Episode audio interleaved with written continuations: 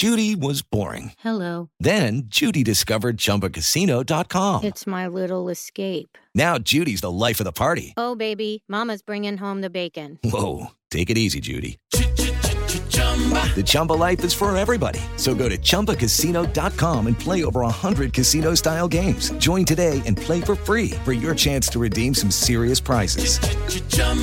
Chumba Casino dot com. No purchase necessary. Void where prohibited by law. eighteen plus terms and conditions apply. See website for details. Caso vocês não estejam nos assistindo aí ao vivo. Senhores, terminamos aqui o três em um desta quarta-feira. Deixa eu agradecer ao Constantino, Serrão, Fábio Piperno. Você fica agora com os Pingos nos Is e com toda a programação da Jovem Pan. Obrigado pela audiência. Amanhã a gente está de volta. A opinião dos nossos comentaristas não reflete nesse... Hello, it is Ryan, and I was on a flight the other day playing one of my favorite social spin slot games on Chumba Casino dot com. I looked over at the person sitting next to me, and you know what they were doing? They were also playing Chumba Casino. Coincidence? I think not. Everybody's loving having fun with it. Chumba Casino is home to hundreds of casino-style games that you can play for free anytime, anywhere, even at thirty thousand feet. So sign up now at Chumba Casino dot com to claim your free welcome bonus. That's Chumba Casino dot com and live the Chumba life. No purchase necessary. V G W. Void where prohibited by law. See terms and conditions. eighteen plus. Seriamente a opinião do Grupo Jovem Pan de Comunicação. Realização Jovem Pan News. Os Pingos nos Is. Jovem Pan. Muito boa noite, dezoito horas em São Paulo, seja muito bem-vindo, já estamos no ar, começa aqui mais uma edição de Os Pingos nos Is, hoje quarta-feira, dia nove de novembro de dois mil e vinte e dois, estarão por aqui José Maria Trindade, o Paulo Figueiredo, Fernão Lara Mesquita e nosso comentarista convidado Paulo Eduardo Martins. Vamos aos destaques do programa de hoje. O Ministério da Defesa divulga hoje relatório sobre urnas eletrônicas. Câmara aprova prêmio para Alexandre de Moraes e deputados protestam. E o P T ignora dados econômicos e se prepara para dizer que recebeu herança maldita de Bolsonaro. Isso e muito mais agora para você, aqui em Os Pingos nos Is. Opinião. Hora de colocar os Pingos nos Is. O Ministério da Defesa divulga nesta quarta-feira o relatório sobre as urnas eletrônicas feito pelas Forças Armadas. Espera-se que a perícia apresente ressalvas e sugestões de aprimoramento. O Tribunal Superior Eleitoral sustenta que as urnas eletrônicas são cem por cento invioláveis. Técnicos militares analisaram boletins de, urna de, boletins de urnas de quatrocentas e sessenta e duas sessões eleitorais. Eles são impressos pelos equipamentos ao fim das votações e informam os totais de votos de cada candidato registrados ao longo do dia naquela respectiva urna. A auditoria feita pelo Ministério da Defesa sobre as urnas é aguardada por milhares de pessoas que se manifestam após a eleição. Desde o resultado de domingo, trinta de outubro, vários brasileiros se organizaram em frente a quartéis na maioria dos estados. Pouco antes, caminhoneiros fecharam rodovias em protesto à vitória do ex-presidente Lula. Mas destaque a gente abre o programa de hoje. Vamos a Brasília, então. Muita expectativa por aí. José Maria Trindade. Salve, Zé. Boa noite. Pois é. Muito boa noite, meu caro Vitor. Boa tarde. Boa noite, meus colegas aqui de bancada. E boa noite a você, que nos acompanha sempre aqui nos Pingos nos Is. Olha, Vitor, é, hoje eu conversei com representantes aqui de vários setores falando exatamente sobre dados da eleição. Nós estamos aguardando exatamente esse relatório que vem do Ministério da Defesa. O sentido do relatório, eu não tenho a íntegra do relatório, mas acompanhei o processo e pude ver ali exatamente o que estava sendo investigado. Será um relatório dividido ali basicamente em três principais pontos. O primeiro, jurídico. Né? O Ministério da Defesa vai dizer exatamente que teve limites, não podia fazer auditoria e foi convidado, a, através de um, de um decreto, né, de uma portaria, que limita o que pode e o que não pode fazer. E entre esses eh, atos da portaria não está exatamente fazer uma audita- auditoria no processo eleitoral. Então, essa é a parte jurídica. A parte técnica é de que o Ministério da Defesa, convidado, mandou para esta comissão de transparência o que há de melhor nas Forças Armadas nesse setor. É o pessoal de guerra cibernética, né? Especialistas. E aí é que vem as dificuldades. Os especialistas não tinham como analisar milhões de dados assim em cima da hora, não podiam entrar com é, gravador, não podiam entrar com nenhum equipamento, só com papel e caneta, e tinham pouco tempo. E ninguém garante que o que analisaram foi exatamente o implantado na urna eletrônica. E E, por fim, o relatório, no seu, no, no, nos seus é, é, pareceres finais, indica portas abertas para a possibilidade de irregularidades nas urnas eletrônicas. Portas abertas. E mais, fragilidades. E diz que o teste de integridade que foi proposto pelas Forças Armadas não foi aceito. Esse teste tentava, ao máximo, imitar uma eleição real, tempo de intervalo entre votantes e, principalmente, uso da biometria. É que, nesse sorte malicioso, poderia ter uma qualificativa lá de que só poderia ser disparado em certos casos. E aí identificaria quando esse teste de integridade poderia acontecer. No mais, eu destacaria aqui a possibilidade é, de ataque interno, né, que é o uso de senhas para chegar a esse, é, é, esse ponto final. E, portanto, é esse o relatório final, que não traz nenhuma indicação de irregularidade nas eleições e diz que não poderia fazê-lo. Análise agora de Paulo Figueiredo, direto da Flórida, já com a gente por aqui. Boa tarde para você, Paulo. Boa tarde, Vitor. Boa tarde, meus colegas. Boa tarde a você que nos acompanha aqui mais essa noite. Boa tarde ou boa noite, dependendo de onde você estiver. Aqui ainda é boa tarde. Olha, o, o Vitor, o, o Zé fez uma descrição muito boa uh, de vários aspectos do relatório. Um relatório que deve vir muito técnico, muito descritivo, sem... Uh, sem show, sem espetacularização, até a forma como está sendo entregue, uh, uma forma protocolar, nada de coletiva de imprensa, nada de fanfarra, e o próprio presidente Bolsonaro não está se envolvendo uh, diretamente com esse processo. Então, relatório muito técnico com a cara das Forças Armadas, né? A característica das Forças Armadas brasileiras É, é o legalismo. São forças muito ligadas às suas atribuições, aos seus manuais, à forma da lei. Essa é uma característica, apesar do imaginário popular enxergar o Exército, as Forças Armadas como forças políticas, forças golpistas. Essa não é, nem de longe, a realidade, e aliás não é há muito tempo a realidade das Forças Armadas no Brasil. E o Zé, como eu disse, o Zé fez uma boa descrição. Esse relatório não é uma auditoria. Isso não é uma auditoria, até porque conclui-se que essas urnas atuais, o sistema eleitoral brasileiro, sequer é auditável.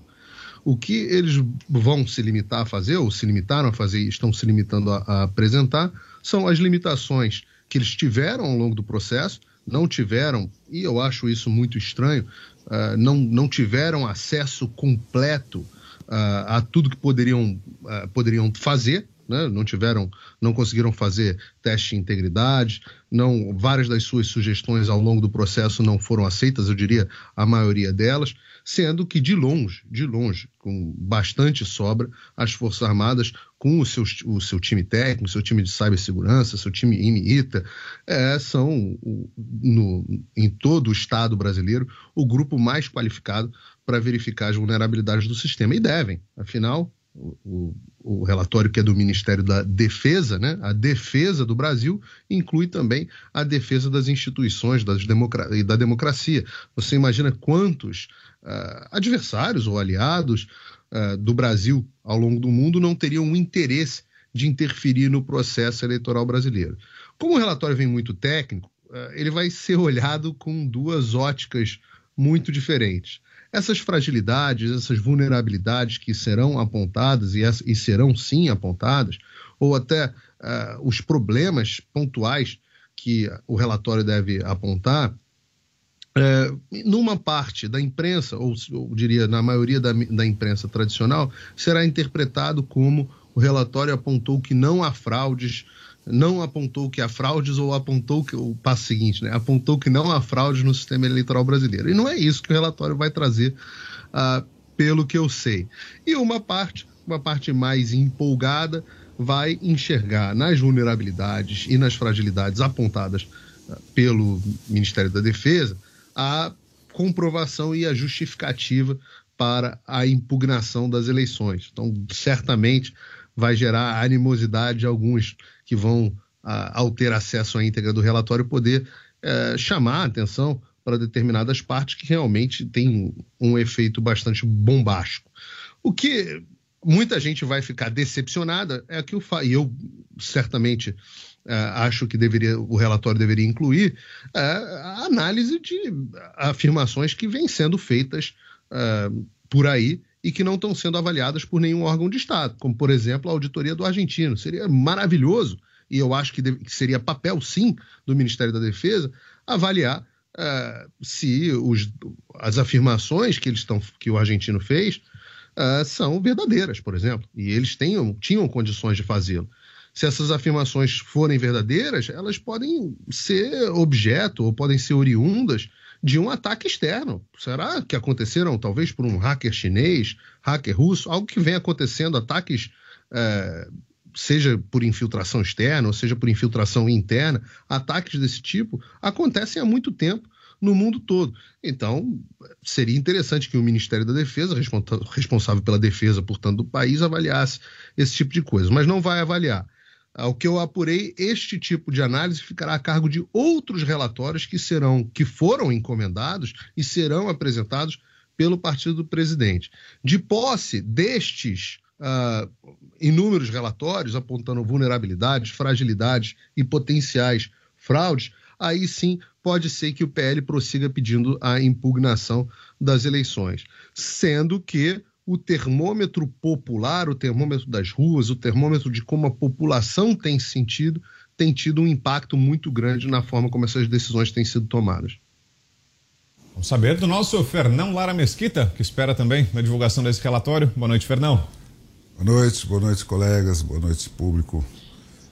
Eu espero para ver, né? Mas uh, eu acho que tudo isso uh, chove numa olhada, né? Pelas, pelas descrições que foram feitas, uh, muito uh, pormenorizadas aí pelo, pelo Paulo e pelo Zé, uh, o que que você tem aí? Mais uma coleção uh, de uh, impedimentos para você saber a verdade. Isso me pareceu que me chamou mais a atenção do que aquilo que foi permitido se entreolhar, eh, que é, obviamente, eh, a parte do processo da onde não pode sair conclusão nenhuma, né? Então, essa parte da onde não pode sair conclusão nenhuma foi permitido a, a esses especialistas examinar e olhar, e aquela da onde poderia sair alguma coisa não foi permitida.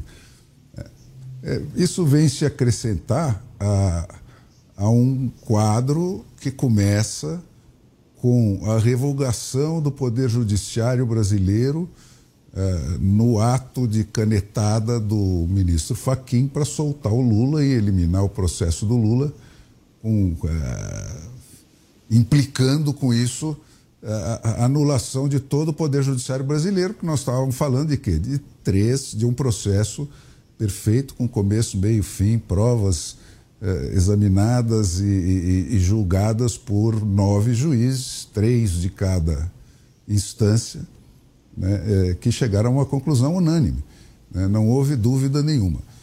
Então, eh, começando daí e seguindo com todas as intervenções eh, de absoluto uso da força, porque ilegais todas elas, né, inconstitucionais, Uh, operadas por, por, por entidades que não tinham o poder de fazer isso, né? Não estavam tituladas para isso. Tudo violência, né? Tudo violência, para uh, distorcer uh, o equilíbrio da campanha eleitoral. Então, é, quer dizer, o, o que pudesse ser acrescentado por, essa, por esse exame das partes, da onde não pode sair nada, uh, das máquinas de votar, não me surpreende. É mais um ato de força, né, que é o que caracteriza o Brasil nesse momento. Nós estamos em plena ilegalidade, nós estamos numa ditadura, no sentido de que a Constituição está re, tá revogada, né, todos os direitos individuais estão revogados, uh, você não tem nenhum dos, dos itens tabulados na Declaração Universal dos Direitos Humanos está sendo atendido hoje no Brasil. Então não precisa mais muita coisa para o meu gosto, né, para justificar. E é isso que eu imagino que, o, que, o, que é o que mobiliza essas multidões que estão na rua. Né? A análise agora é de Paulo Eduardo Martins, hoje mais uma vez com a gente aqui no Pingos. Bem-vindo, boa noite, Paulo. Boa noite, Vitor. Boa noite, Zé Maria. Boa noite, Paulo Figueiredo. Boa noite, Fernão. Olha, a gente não viu o relatório ainda, mas eu sei que a matéria do pessoal da imprensa do bem, ela já está pronta, né? Ou é Forças Armadas atestam que não houve fraude, ou é Forças Armadas são partícipes de um golpe. São essas duas versões que estão prontas aí. Por quê? Não há mais interesse em honestidade intelectual nesse debate, que é uma pena. E isso vem desde a época em que a Câmara discutiu a P E C do voto impresso. Eu fui presidente daquela comissão. Eu ouvi o depoimento de inúmeros técnicos, engenheiros, acadêmicos, e concluí que o problema é conceitual. Todos... Todos diziam que, neste conceito puramente eletrônico, sempre há uma hipótese de algum problema. Mas não é nem esse o ponto em que eu sempre me apeguei e fazia a crítica e também a defesa de uma mudança. O meu ponto é aquele que também era o ponto da Corte Constitucional Alemã, que decidiu que o voto, como é o nosso aqui, puramente eletrônico, ele é inconstitucional lá. O pessoal do nosso S T F adora o direito constitucional alemão, adora citar a academia alemã, mas dessa decisão da Suprema Corte alemã, eles ignoram, eles esquecem. Por que que eles decidiram isso? Porque entendem que o voto tem que ser inteligível, ele tem que ser compreensível pelo mais simples dos homens, e não só por um engenheiro, por um técnico em tecnologia da informação. Não, é para convencer a todos. Se todos os partícipes de uma democracia não estiverem convencidos de que a escolha dele foi respeitada, você não tem mais uma democracia. Você tem um risco de ilegitimidade do escolhido, que é exatamente o que nós estamos passando agora. Pode vir o relatório da O A B, que não tem capacidade técnica de avaliar nada disso. A O A B produziu um documento político. Pode vir aí o relatório das Forças Armadas, que já vai dizer certamente que não houve condição técnica de avaliar como eles gostariam, assim como foi o relatório da auditoria do P S D B em dois mil e quatorze, que foi inconclusivo. Inclusive, vários daqueles engenheiros prestaram seus depoimentos na comissão do voto impresso. Pode vir qualquer coisa, pode o pessoal da Globo News atestar que está tudo bem. As pessoas, boa parte delas, não vão aceitar, não vão se convencer, porque não viram. Porque assim elas são obrigadas a acreditar em quem elas já não mais acreditam, que são nas autoridades do Tribunal Superior Eleitoral, nas autoridades da imprensa, nas autoridades da força de oposição e em toda a autoridade, entre aspas, né, do sistema, do ordenamento, que reabilitou uma pessoa que o próprio ordenamento colocou na cadeia, acusando de ser corrupto e chefe de quadrilha, lavador de dinheiro, depois o reabilitou e agora quer que todos aceitem numa boa que ele coloque uma faixa de presidente no peito. É claro que isso não ia funcionar. Não é por acaso que o mundo inteiro... Praticamente o mundo inteiro não utiliza o sistema semelhante ao nosso. Exatamente como o nosso é Brasil, Bangladesh e Butão. A Alemanha fez isso por essa opção, a corte já decidiu. O Japão, os Estados Unidos, em vários dos seus estados, ou na Europa, a França, há pouco teve eleição, o pessoal lá tinha imagem aqui, na Globo News mesmo eu vi, eles tinham lá colocando o votinho no papel lá na urna. Não é por uma opção tecnológica, por não alcançar a tecnologia que é a eleição brasileira, é por uma opção social, porque é mais fácil de pacificar a sociedade, quando você demonstra que o resultado foi aquele. E isso nós nunca vamos ter aqui, não, nesse sistema. Me parece uma inversão completa de sentido. Você tem uma eleição que é para pacificar a sociedade, mas a sociedade brasileira hoje acabou escrava de um sistema que ela é obrigada a confiar. Ou confia ou vai para a cana. É, e não confia, Fernando. Rigorosamente não confia, tá aí, quer dizer...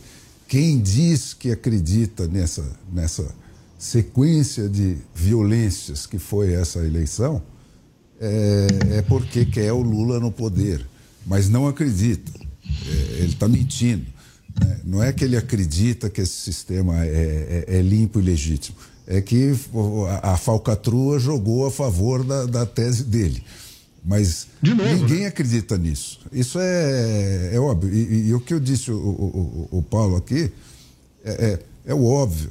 Quer dizer, você tem que ter uma prova em português. Não adianta você ter uma prova em código, né? É, e, e, e não adianta você ter uma, até uma eleição legítima feita com essa máquina. Ela tem que parecer legítima, ela tem que poder provar que ela é legítima. E o resto, cara, são argumentos é, tortos e desonestos, né? Para dizer curto e grosso. Fernão. É, eu acho, eu acho que é um, acho que é uma inversão aí, porque, na verdade, é o seguinte, não tem que parecer é, real, legal. É alguém chegar e comprovar que existe irregularidade no processo eleitoral ou nas urnas, e ninguém nunca fez isso, isso nunca aconteceu. Mas como é, é que vai eu é, me aproximo muito da fala... Uai, provável, então acredita, não, muda é, o sistema. Não, se você não tem eu acredito acesso. Muito na fala do, do Paulo Martins. Não, se você não tem acesso... Eu, olha, o Paulo Martins falou tudo. Qual é a história? Ele foi presidente, ele foi presidente lá na Câmara da comissão que estudou uma medida provisória. Falar, ah, o, o, o presidente da Câmara cruzou os braços. Não, ele colocou em votação duas vezes isso aí, e, e a tese do voto impresso, do voto em papel... Perdeu. E lá na comissão estiveram vários depoentes. E ele fala o, o que eu penso. É assim, é possível fazer uma eleição numa urna eletrônica sem fraude? Sim. Eu defendo além disso, eu defendo o celular, reconhecimento facial. Não é isso. Aí é, não convence. É o caso da Alemanha. A Alemanha tem condições técnicas de fazer uma eleição sem fraude através do voto eletrônico. Só que é preciso convencer o eleitor, o vitorioso e o derrotado. E esta é, é forma aqui no Brasil não está convencendo. É a história de que é preciso Mas claro fazer um voto impresso, não porque é a fraude na urna eletrônica. Vai lá, Figueiredo. Não, não, não tem cabimento tá. você brigar contra a, a, a urna. Vai lá. Não, mas não é brigar contra a urna. É brigar contra o sistema que dá a uma urna sem recibo uma, uma, um poder divino que não pode ser questionado. Ora, o ônus da prova da fraude recai sobre pessoas que não têm acesso, não tem como produzir o ônus da prova. E quando produz indícios, os indícios são descartados. Ora, você, o, o relatório do argentino, você só é pode sequer é falar. Secreto. O voto mas você é não pode sequer falar, ô Zé. Você não pode sequer falar a respeito. Como é que você quer que haja produção de ônus de prova se não, é proibido é. produzir ônus de prova? Primeiro, você não tem acesso. As info... Tá aí o relatório das Forças Armadas. Eles vão dizer que não tiveram acesso completo como deveriam ter tido. Não tem voto impresso. E não tem voto impresso, vamos lá, vamos restabelecer isso aqui, Zé. Você é o cara que mais conhece de Brasília aqui. Não tem voto impresso porque, primeiro, o Supremo Tribunal Federal considerou inconstitucional quando foi aprovado como lei. Então, foi aprovado pelo Congresso. O Supremo Tribunal Federal inventou um jeito para dizer que era inconstitucional. Tá bom, resolveram fazer P E C. Tava tudo certo, você sabe disso. De novo, você conhece mais Brasília, mais que todo mundo. Tava tudo certo para a P E C ser aprovada. Tá aqui o Paulo Eduardo Martins para dizer se eu falo a verdade ou não. E aí, o que, que me acontece? Um membro de um poder desce para o outro para fazer lobby sobre o processo eleitoral. Lobby. Isso, isso não é precedente na história, Zé. O, o membro de um poder judiciário que deveria se manifestar única e exclusivamente nos autos, através de sentença, desce para dizer assim, não, eu acho que isso aí não é uma boa ideia. Ora, quem pediu a opinião dele a esse respeito? Ninguém. Só que não só tem a questão da opinião, como tem o medo. Porque esse membro que desceu para julgar tem processos de vários dos outros que votavam aquele assunto, inclusive envolvendo o presidente da Câmara. Então, além de tudo, há o medo dessa... dessa loucura de checks and balance brasileiro, que é o tal do foro privilegiado, onde o poder que checa é checado pelo poder ao qual ele é suposto, supostamente tem que checar. Então, assim, é, um, é uma coisa circular absolutamente louca que inventaram no Brasil. Então, por isso, nós não temos sistema de voto impresso. Aí você vai, produz evidências, e quando você produz evidências, em vez dos guardiães do sistema virarem e falarem assim... Vamos responder a essa evidência. Elas estão erradas por isso, estão erradas por aquilo, estão aqui os dados brutos. O que, que eles fazem? Não, o, o sistema do T S E cai, cai, o mesmo sistema que aguentou todas as eleições, cai, volta com as informações apenas parciais, atualizadas, não respondem ao que aconteceu e banem todos os que falam a respeito do assunto. Inclusive, eu próprio, falo aqui de causa própria, porque eu me limitei a postar no meu Telegram o relatório, sem juízo de valor, e tive minha conta do Telegram bloqueada por um autocrata do T S E. Então, desculpa, Zé, é impossível gerar provas assim. Se alguém virar, pra, pra, amarrar meu, meus braços e as minhas pernas e falar assim, vai lá e bate nesse cara, eu vou fazer o quê? Vou dar cabeçada? Vou dar, vou dar linguada? Vou fazer o quê? É esse o caso do sistema eleitoral brasileiro. Olha, daí olha, Paulo, você, que, olha, você, eu tenho fala, uma frase você do faz Proncega, uma crítica uma a única um pouquinho, Zé, deixa só o Paulo concluir. É, é Segura um pouquinho, Zé, deixa só Sim. o Paulo concluir. Vai lá, Paulo, por favor. Mas rapidinho que o Fernão quer acrescentar que é... também. É muito curto, tem um tweet, tem uma frase do Carl Sagan que é muito boa, e é uma, um lema para a ciência, que diz o seguinte, a ausência de evidência não é evidência de ausência. É só isso. Perdão.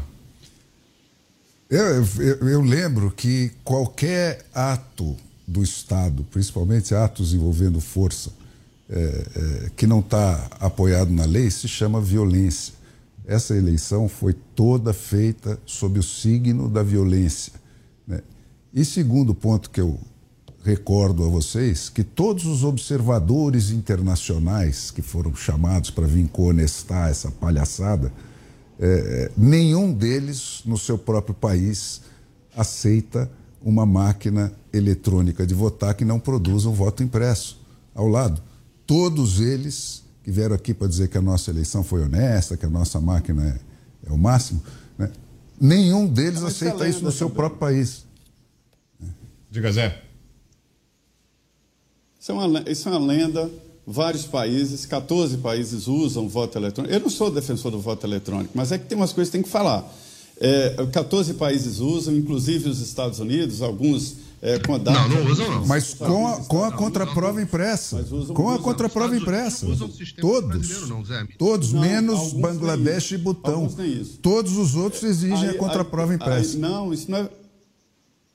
Todos. Isso é lenda, não é verdade. Você vai lá é verdade, sim. Sobre os Estados Unidos, eu estou te dizendo. Os Estados Unidos utilizaram uma urna parecida com a nossa em alguns é, condados, não, não vou saber direito qual era a unidade dele lá, e depois abandonaram. Nós, nós ouvimos na comissão do voto impresso a doutora Rebeca, que é uma americana que é considerada a maior autoridade intelectual nessa história de, de voto eletrônico, voto impresso. Ela que, inclusive, propôs, né, um modelo de urna onde existe essa contraprova, porque a gente usa uma urna que é chamada urna de primeira geração, que tem o registro do voto apenas em uma instância. Existe a segunda geração, tem outra, terceira geração. A Argentina está utilizando uma que são consideradas urnas de quarta geração, que é muito interessante, em que há o voto eletrônico, a pessoa vai na máquina de votação, ela não é bem uma cabine, né? Registra o seu voto, aí ali é impresso um, um Q R Code, e essa mesma pessoa vai num leitor que é desconectado de tudo, e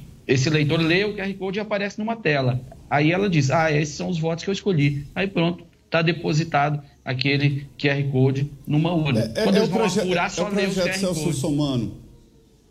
É, o Celso, ele se inspirou é nesse modelo, sim. Eu quero... Hum, hum.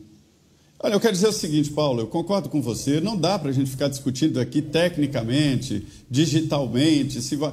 tem que colocar o voto impresso porque não está atendendo aos eleitores, aos eh, eh, derrotados e, e vencedores. Eu Esse acho é o que ponto. Tem que mudar. Discutir tecnicamente fica, fica vazio, concordo com você. Agora, participar de uma eleição, aceitar as regras do jogo, todo mundo sabia como é que seria. E depois falar, ah, não valeu, vamos, é, o Tarcísio vai fazer outra eleição para ele? A Bia Kicis, que foi a, a autora do projeto, vai fazer outra eleição para ela só porque ela teve esse, esse monte de votos aqui? Ah, estou desconfiado de que a Bia Kicis foi beneficiada. Não pode fazer eleição assim. Tem é. que voltar ao voto impresso, mas por uma exigência até constitucional, e não porque a urna não funciona. Vamos ouvir o Paulo Figueiredo, então, quer falar sobre o modelo lá nos Estados Unidos? Diga aí, Paulo, como é que funciona por aí? É, não, o, o modelo aqui, ele é variado com uma grande liberdade para os estados e até para determinados distritos adotarem a forma como querem. Mas em todos, sem exceção, sem exceção alguma dentro dos Estados Unidos, você tem o voto com algum tipo de confirmação, até porque os estados, em sua maioria, obrigam, obrigam recontagem em determinados casos. E a recontagem não pode ser a soma de um grupo de dados, porque se você contar os mesmos dados mil vezes, vai, o resultado vai dar sempre o mesmo, que é o que se chama de auditoria no Brasil. Ora, o sistema americano ele tem uma série de problemas e, e que foram reforçados agora depois da eleição de ontem. Basta você ver que no Arizona tinha gente que teve gente que não conseguiu votar, teve gente que ficou na fila horas e horas e horas. Até agora no Arizona não tivemos ainda sequer, não estamos nem perto de sabermos quem vai ser o governador e, e uh, o, o governadora, preferivelmente, uh, e, e senadora. Uh, então assim, nós não sabemos. Realmente nós não sabemos, é um sistema que tem seus problemas, mas os problemas são diferentes do problema do Brasil. E, e, e o ideal, é claro que você ter voto eletrônico, como nós temos em vários lugares aqui nos Estados Unidos, vários, eu diria a maioria, é um avanço. Voto eletrônico é um tremendo avanço. É um factoide, é uma invenção, invenção, uma mentira contada, inclusive pelo ministro Barroso, e foi desmentido uh, quando, quando falou sobre isso em Londres, que alguém, em algum momento, queria voltar para o sistema de voto de papel. Não é isso. nunca, nu, nunca se cogitou esse tipo de coisa. E o que nós estamos falando é de um sistema é, que reúne o melhor dos dois mundos. Ninguém quer voltar para o papel, não quer voltar para a época do papel. O voto é impresso no papel, Paulo. O voto é impresso no papel. Não, Zé, mas isso é uma... Isso, desculpa, Zé, mas isso aí é um factoide. Isso, isso é um factoide que para transformar num espantalho uma proposta que sempre foi manter o voto eletrônico como nós temos, com, com as mesmas urnas, mas com recibo de papel para uma segunda, uma dupla contagem. É um sistema de redundância, é o que permite a auditoria. Não existe auditoria sem papel para você verificar, porque senão é invenção, senão você está olhando o próprio sistema, o sistema é redundante. E isso é para qualquer auditoria do mundo. Essa mentira precisa ser, a, acabar com isso. A ideia de que alguém quer voltar para a época do voto de papel. Quando o Barroso resolveu falar isso aqui em Oxford, quando ele não está com os capangas dele para prender e para ameaçar todo mundo que, que, que falar qualquer coisa contra ele, aqui no mundo livre, nas democracias ocidentais, onde a gente pode falar, onde a gente pode questionar, é, as pessoas falaram para ele, olha, o senhor está mentindo, ninguém quer votar, voltar para o voto de papel. Bom, tá aí o Paulo Eduardo Martins para me dizer, e se em algum momento alguém papel, propôs gente. a abolição da urna eletrônica para voltar para o voto de papel. Agora, se quiser transformar em um espantalho o argumento de que as pessoas queriam um comprovante impresso de papel simplesmente para refutar uma tese que vai trazer mais, sistema, mais transparência para o sistema eleitoral brasileiro, aí eu não acho que seja uma forma é, intelectualmente honesta de avançar esse debate. Simplesmente não acho, acho ruim para a sociedade. Rapidinho, Zé, para a gente fechar, depois a gente vai para o intervalo. Vai lá. É só dizer o seguinte, aqui, é, nós, nós falamos aqui, eu concordo com o Paulo Martins, que foi presidente, foi muito bom o trabalho dele na comissão, acompanhei, é de que não pode, não deve continuar o processo como está. É preciso voltar ao voto de papel, ou seja, o voto impresso, com perigo de contar lá, mas é porque não está dando credibilidade a uma parte importante dos Mas ninguém direitos. Quer votar para o voto de papel, voltar, Zé. Mas não ficar aqui discutindo tecnicamente. Ah, achei que você tinha falado que tinha que imprimir. Ninguém quer voltar. Eu nunca ouvi uma pessoa propor isso.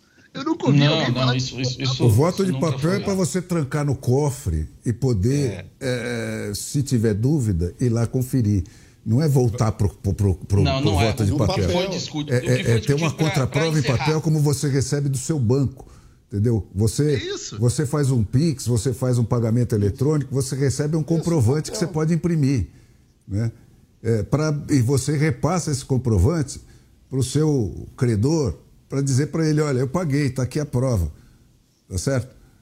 É isso, é isso que precisa ter no, no, no sistema eleitoral brasileiro. Fernão, eu nunca vi era, era rapidamente de um, tudo minha licença aqui para vocês, Paulo, Rizé, porque a gente tem um chamado agora de Brasília, o presidente eleito Lula faz um pronunciamento. Nesse momento ele visitou o Tribunal Superior Eleitoral, se encontrou com o presidente do T S E, Alexandre de Moraes, e fala agora com a imprensa. Vamos acompanhar ao vivo. Viemos ao T S E, primeiro para agradecer o comportamento e a lisura do comportamento do Poder Judiciário no enfrentamento à violência, no enfrentamento à ilegalidade, no enfrentamento ao desrespeito democrático que estava sendo praticado nesse país.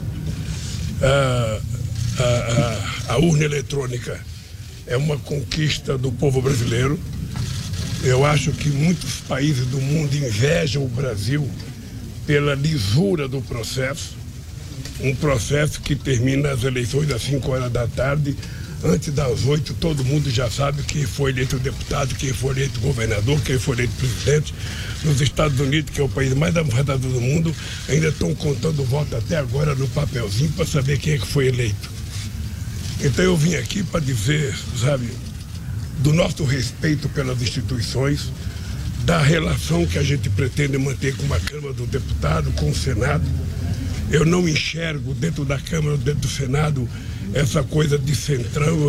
Eu enxergo deputados que foram eleitos e que, portanto, nós vamos ter que conversar com eles para garantir as coisas que serão necessárias para melhorar a vida do povo brasileiro. Nós voltamos a governar o país, não há tempo para vingança, não há tempo para raiva, não há tempo para ódio. O tempo é de governar. Eu pretendo trabalhar vinte e quatro horas por dia, não vou trabalhar apenas três horas ou quatro horas por dia, mas vou trabalhar o dia inteiro, porque nós temos uma dívida a resgatar com o povo pobre desse país. Nós temos uma dívida a resgatar com milhões de crianças que durante a pandemia não tiveram oportunidade de estudar, e essas crianças estão, sabe, muito, muito atrasadas em relação àquelas que puderam estudar. Então, ou seja, esse país vai voltar na normalidade. Eu tenho certeza que, independentemente da pergunta que vocês vão fazer, vocês estão há uma semana dormindo mais tranquilas, sabe? Não vão ser ofendidas mais por um presidente da República, não vão ser violentadas verbalmente por um presidente da República. E eu espero que isso seja de lição. Essas pessoas que estão protestando, sinceramente, essas pessoas não têm por que protestar. Essas pessoas deviam dar graças a Deus, sabe, pela diferença ter sido menor do que aquilo que nós merecíamos ter de voto. E eu acho que é preciso detectar quem é que está financiando, sabe, esses protestos, sabe, que não tem pé nem cabeça. Sabe, as ofensas às autoridades, a ameaça de fechamento, a agressão verbal, coisa que eu, que fui dirigente sindical, eu que fiz greve, sabe, que a gente não tinha por hábito utilizar isso. Então eu vim para dizer às instituições, o Brasil vai voltar à normalidade. Vai voltar, a gente vai voltar a dormir tranquilo, a gente vai voltar a sonhar, a gente vai voltar, sabe, a ter o prazer e o orgulho de ser brasileiro em tempo de paz. Presidente, Congresso majoritariamente, majoritariamente uh, conservador. Como o senhor pretende ter apoio? Como Olha, o senhor eu, vai acabar com eu, eu não enxergo o Congresso assim. Eu fui deputado, eu fui constituinte, eu já fui presidente da República. Veja, o problema de um governante é o seguinte: primeiro, o governante ele tem que ter clareza que ele tem que lidar com as pessoas que foram eleitas. Seria importante que a gente só pudesse lidar com as pessoas com quem a gente gosta, mas a gente tem que lidar com pessoas que pensam diferente da gente, e a nossa obrigação é tentar convencê-las das coisas que nós queremos que aconteçam nesse país. Eu já disse para você, eu já disse muitas vezes que a gente não tem que olhar o Congresso, o Congresso e o Centrão, não. O Centrão é uma composição de vários partidos políticos, que o P T tem que aprender a conversar, que o Alckmin tem que aprender a conversar, que eu tenho que aprender a conversar e tentar convencê-las da nossa proposta. Isso nós vamos fazer com muita, com muita, com muita competência, porque o Brasil não tem tempo de mais briga, não tem mais tempo de ficar essa, essa, essa turma, sabe, se combatendo, se xingando, se odiando. Então eu estou convencido que o Congresso não vai criar problema. Que vai ter gente contra, vai ter. Que vai ter gente favorável, vai ter muito mais. Que vai ter gente que não gosta de nós, vai ter. Que vai ter gente que gosta, vai ter. O nosso papel é saber o seguinte: não cabe ao presidente da República interferir no funcionamento da Câmara nem do Senado. Nós somos poderes autônomos. Nem eles interferem no nosso comportamento, nem nós no deles. E assim a sociedade vai viver tranquilamente, democraticamente, e as coisas vão acontecer.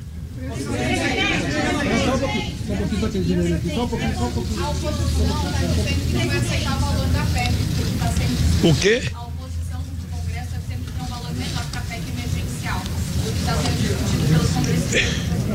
Eu, eu ainda nem sei quem é oposição. Ah, nós tivemos apenas uma conversa com o presidente da Câmara, uma conversa com o presidente do Senado. Há muita disposição dos dois com, de, com concordância daquilo que nós estamos propondo.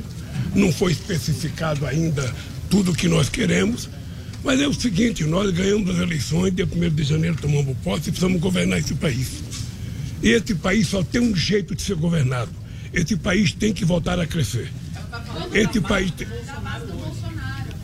Veja, o presidente da República, a partir do momento que ele deixar a presidência, ele para de ter base. Não, agora, no momento. Não, agora no momento, veja, agora no... Deixa eu lhe falar uma coisa, as pessoas que vão se comportar agora... As pessoas não estão mais olhando para quem é presidente, as pessoas estão olhando para duzentos e treze milhões de brasileiros que estão esperando alguma atitude deles. Tá? Nós, te, nós temos um orçamento que vai ser elaborado, nesse orçamento precisa de um ajuste, nós vamos fazer as propostas que nós entendemos que é correta e vamos ver como é que eles se comportam. Não sei, não sei, querido, não sei. Tudo, tudo vai acontecer no tempo certo, no tempo correto. O companheiro Alckmin, eu, eu coloquei ele como coordenador, ele e o Aloysio Mercadante estão fazendo um trabalho de conversar com as pessoas. Eu acho que tudo vai acontecer dentro de muita normalidade. Eu acho que vocês, vocês poderão até ter surpresa, sabe, de como as coisas vão acontecer sem tanta briga. É o Brasil que está precisando de um novo comportamento. Que ele anime novamente o presidente Jair Bolsonaro a incentivar um discurso golpista no relatório da defesa das urnas. Você abordou isso com os ministros? Olha, não existe possibilidade.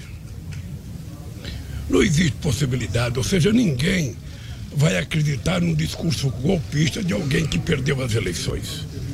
Eu perdi três eleições. Cada vez, cada vez que eu perdia, eu ia para casa lamentar, ficava triste.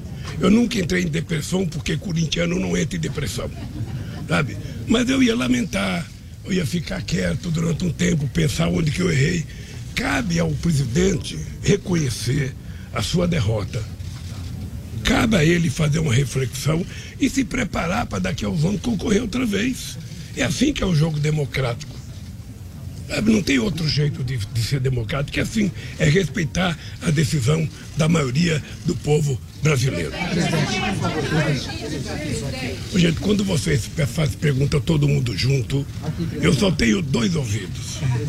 Uma questão de revogar meu direito de preferência do irmão. O senhor conversou com é, Lira hoje, que apoiou outra candidatura. Ele, claro, como todo presidente da Câmara, deseja ser reconduzido no comando da Câmara. Mais uma pergunta está sendo feita, o microfone está um pouco distante, a gente não consegue ouvir a pergunta, mas para você que chega agora, é o presidente eleito Lula obrigado, falando ao vivo nesse obrigado, momento no Brasil. Obrigado pela pergunta.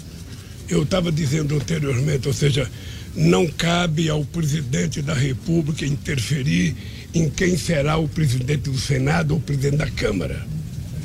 Ou seja... Quem vai decidir quem será o presidente das casas serão os senadores e deputados. O papel do presidente da República não é gostar ou não de quem é presidente, é conversar com quem dirige a instituição. Eu queria lembrar que eu saí daqui uma vez para o Suriname, o deputado Luiz Eduardo Grijaldi disputava contra o Severino e eu achei que o, Eduardo ia, que o Luiz Eduardo ia ganhar, não ganhou, e eu levanto de manhã... Tem um papelzinho embaixo da porta, o Severino ganhou. Eu, ao invés de ficar com raiva, eu liguei para o Severino e falei, eu estou chegando ao Brasil, quero tomar um café e conversar sobre aquilo que o governo tem interesse de colocar em discussão na Câmara. Quem ganhar as eleições será o presidente e é com ele que eu e o Alckmin vamos ter que nos relacionar. A manutenção de Lira aí do Centrão apoiando o senhor seria um bom começo. Veja, eu, eu vou tentar... Eu vou tentar convencer todas as pessoas de que todas as propostas que a gente mandar para ser discutida no Congresso Nacional tem o maior número de votos. As pessoas, sempre que forem votar, as pessoas não têm que lembrar quem é que mandou a proposta. As pessoas têm que lembrar quem serão os beneficiários. E eu quero fazer com que o povo brasileiro recupere a sua cidadania.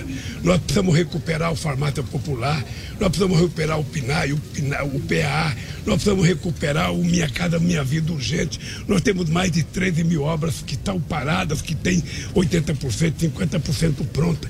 Então, veja, eu vou tomar posse dia primeiro. Se depender de mim, dia dois, a gente já está colocando obras para funcionar, porque nós precisamos gerar emprego, distribuir renda e fazer esse país voltar a crescer. Nós não podemos ficar chorando, ah, sabe, ah, vai gastar. Eu quero dizer o seguinte, muita coisa que as pessoas falam que é gasto, eu acho que é investimento. A saúde é investimento, porque investir numa pessoa para ela não ficar doente é investimento. Farmácia popular é investimento para cuidar da vida das pessoas. Investir na educação não é gasto, é investimento. Nós precisamos, inclusive, mudar algumas nomenclaturas, porque tudo que a gente quer fazer é gasto, é gasto, é gasto, é gasto. Para quê? Para guardar dinheiro, para pagar juros aos banqueiros? Não. Nós precisamos ter uma dívida social. Tem uma dívida social histórica de quinhentos anos com o povo pobre e nós, como já fizemos uma vez, vamos tentar começar a pagá-la. Não sei se pagaremos toda, mas vamos começar a pagar. E a primeira coisa é o seguinte, é acabar com a fome. Eu vou voltar a repetir. As pessoas vão ter que voltar a tomar café, a almoçar e a jantar todo santo dia. Presidente, fale, fale, Tatiaia. Ou como escolha simbólica do senhor? E quando é que o senhor começa a anunciar? Não, não, não entendi a pergunta, por favor. Escolher da entrevista coletiva primeira do senhor aqui em Brasília foi uma questão de agenda ou como escolha simbólica? Quando é que o senhor começa? Não, de, deixa eu lhe falar, é que eu precisava vir a Brasília conversar com as instituições. Então a decisão foi que eu eu estou viajando segunda-feira para o Egito, vou ficar fora até o dia dezenove e que, portanto, eu não tinha outra oportunidade. Eu viajo segunda-feira de manhã. Eu tenho reunião com a bancada de vários deputados da manhã, a bancada dos vários partidos que nos apoiaram. Ah, depois eu vou para São Paulo e vou preparar a viagem. Por isso que eu, eu, eu precisava vir hoje. E eu só poderia dar a entrevista quando eu terminasse a minha última agenda. Olha, o Ministério, eu posso dizer para vocês que eu estou mais preocupado que vocês pela definição do Ministério. Mas que eu ainda não contei para mim, não posso contar para vocês. Gente, o senhor já chamou ou vai chamar Henrique Meirelles do Ministério da Fazenda? Não, não, não, eu não estou pensando em ninguém, gente. Eu, eu, eu não estou pensando, me desculpem, me desculpem. Ah, quando eu voltar do, do Egito, eu vou começar a pensar na montagem do Ministério. Aí quando eu escolher as pessoas, vocês podem ficar certos que eu terei todo interesse que vocês divulguem quem serão as pessoas que eu vou escolher para o governo. Presidente Lula, presidente Alckmin, qual que é o cronograma para a P E C? Qual que é o cronograma para a P E C? Olha, isso, isso é o seguinte, isso o, o meu coordenador Alckmin vai sentar com o presidente da Câmara, com o presidente do Senado e vai montar o cronograma e dizer o que, que nós queremos de verdade nessa P E C. É isso. Obrigado, pessoal. Muita, o, que, o, que eu quero agradecer, o que eu quero agradecer é que houve muita disposição do presidente da Câmara e muita disposição do presidente do Senado de fazer com que as coisas aconteçam, sabe, com a maior é, pressa possível. O que é importante é o seguinte, tem um prazo para votar o orçamento. Veja, eu acho que nós vamos conseguir aprovar, porque é a disposição das pessoas de aprovarem. Não é um projeto para beneficiar o presidente Lula ou, ou o vice-presidente Alckmin, não. É um projeto para recuperar a capacidade de investimento nas coisas essenciais para o povo brasileiro. É assim, e nós vamos fazer com a certeza de que vai ser aprovado. Tá bem, gente? Obrigado. Obrigado, obrigado. Agora, às seis horas e quarenta e sete minutos, acompanhamos ao vivo o pronunciamento, a entrevista coletiva do presidente eleito Luiz Inácio Lula da Silva em Brasília. Lula passou o dia hoje na capital, teve vários encontros, uma agenda extensa. É claro que na volta a gente vai repercutir, vamos trazer em detalhes a análise aqui dos nossos comentaristas sobre tudo que foi dito nesse pronunciamento, nessa entrevista coletiva. Há um rápido intervalo agora, voltamos já já com mais Os Pingos nos Is. Venha experimentar toda a força, conforto e estilo da nova Nissan Frontier. A picape com D N A japonês está com condições especiais, supervalorização de vinte e cinco mil reais no seu usado e taxa zero vírgula noventa e oito por cento. É isso mesmo, supervalorização de vinte e cinco mil reais e disponível para pronta entrega. Passe em uma concessionária Nissan e faça um test drive. Nova Nissan Frontier, desenhada para fazer mais. Os Pingos nos Is.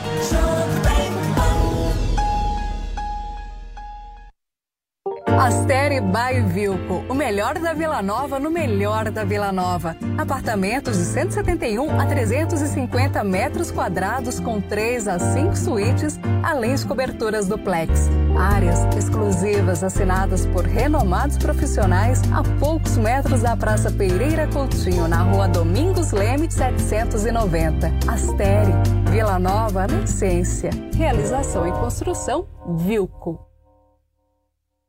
Começou, tá valendo, Black cem, a maior promoção do ano já começou nas lojas cem, é a sua chance, as lojas cem já derrubaram os preços para você comprar mais fácil ainda e ser feliz agora, porque a Black cem já está acontecendo em todas as lojas cem. Com ofertas espetaculares, preços e planos impressionantes. A Black cem já começou. Não deixe para a última hora. Black cem. Aproveite agora nas lojas cem. Tec, tec, toy, tec, tec, toy. Tecnologia, qualidade, inovação. Tec, tec, toy, tec, tec, toy. Tudo garantido para a sua diversão. Tec, tec, toy, games, conexão. Casa inteligente na palma da mão. Notebook, tablet e caixa de som. E para seu negócio tudo em automação. Tec, tec, toy, tec, tec, toy. Tecnologia, qualidade, inovação. Tec, tec, toy, tec, tec, toy. Tudo garantido para sua diversão. Tec, tec, toy. Ei você, que deseja ter seu imóvel, mas não sabe por onde começar? Vou te dar uma super dica. O Consórcio Mage é a opção ideal para você adquirir seu imóvel. Seja casa, apartamento, terreno, comercial ou imóvel rural, com parcelas a partir de mil quatrocentos e sessenta e três reais. Você adquire sua cota com até duzentos e quarenta meses e o mais incrível, sem juros e taxa de adesão. Aproveite essa oportunidade. Entre em nosso site e faça sua simulação. consórcio mage ponto com ponto br.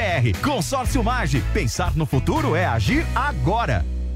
Desfrute de momentos saborosos no Barcelos, a melhor rede de frango na brasa do mundo. Sucesso em vinte países e agora em Moema. Experimente deliciosas espetadas de frango ou filé mignon com nossos premiados molhos importados e diversas opções de acompanhamentos, além de petiscos, saladas, massas, sanduíches e caldos cremosos. Faça seu evento em um ambiente amplo e moderno com telões e teto retrátil sem custo de locação.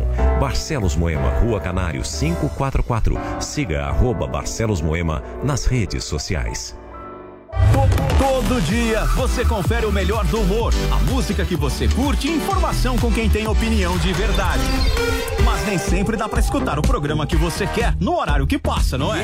Yes. Então acesse jovempan.com.br barra podcasts ou seu aplicativo preferido e leve a Jovem Pan onde for. A Jovem Pan tem um podcast certo pra você. Notícias, esportes, entretenimento, tudo feito pra você ouvir onde e quando quiser. Os Pingos nos Is. José Maria Trindade, já está aí nas suas mãos, né, Zé? O relatório das Forças Armadas, é isso? Sobre o sistema eleitoral, você já recebeu?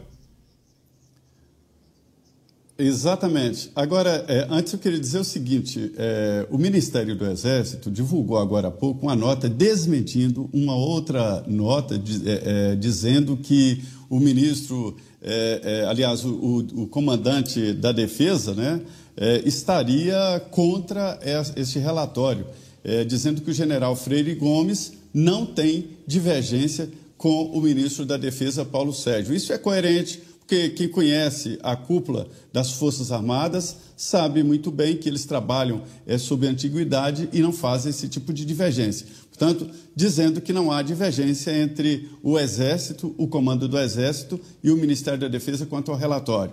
Outro desmentido. Está rolando por aí uma nota oficial atribuída ao Ministério da Defesa, dizendo que o relatório não encontrou nenhuma irregularidade. É uma nota falsa, uma nota oficial, está sendo elaborada neste momento. Sobre o relatório, foi enviado ao, ao ministro Alexandre de Moraes, presidente do T S E, o relatório e o ofício, exatamente o ofício vinte e nove, doze, seis, é, é, dizendo o seguinte: excelentíssimo senhor Alexandre de Moraes e tal, o assunto à fiscalização. E aí dizendo que cumprindo cordialmente é, o trabalho de fiscalizar o sistema de votação pelas Forças Armadas, e aí dá vários pontos.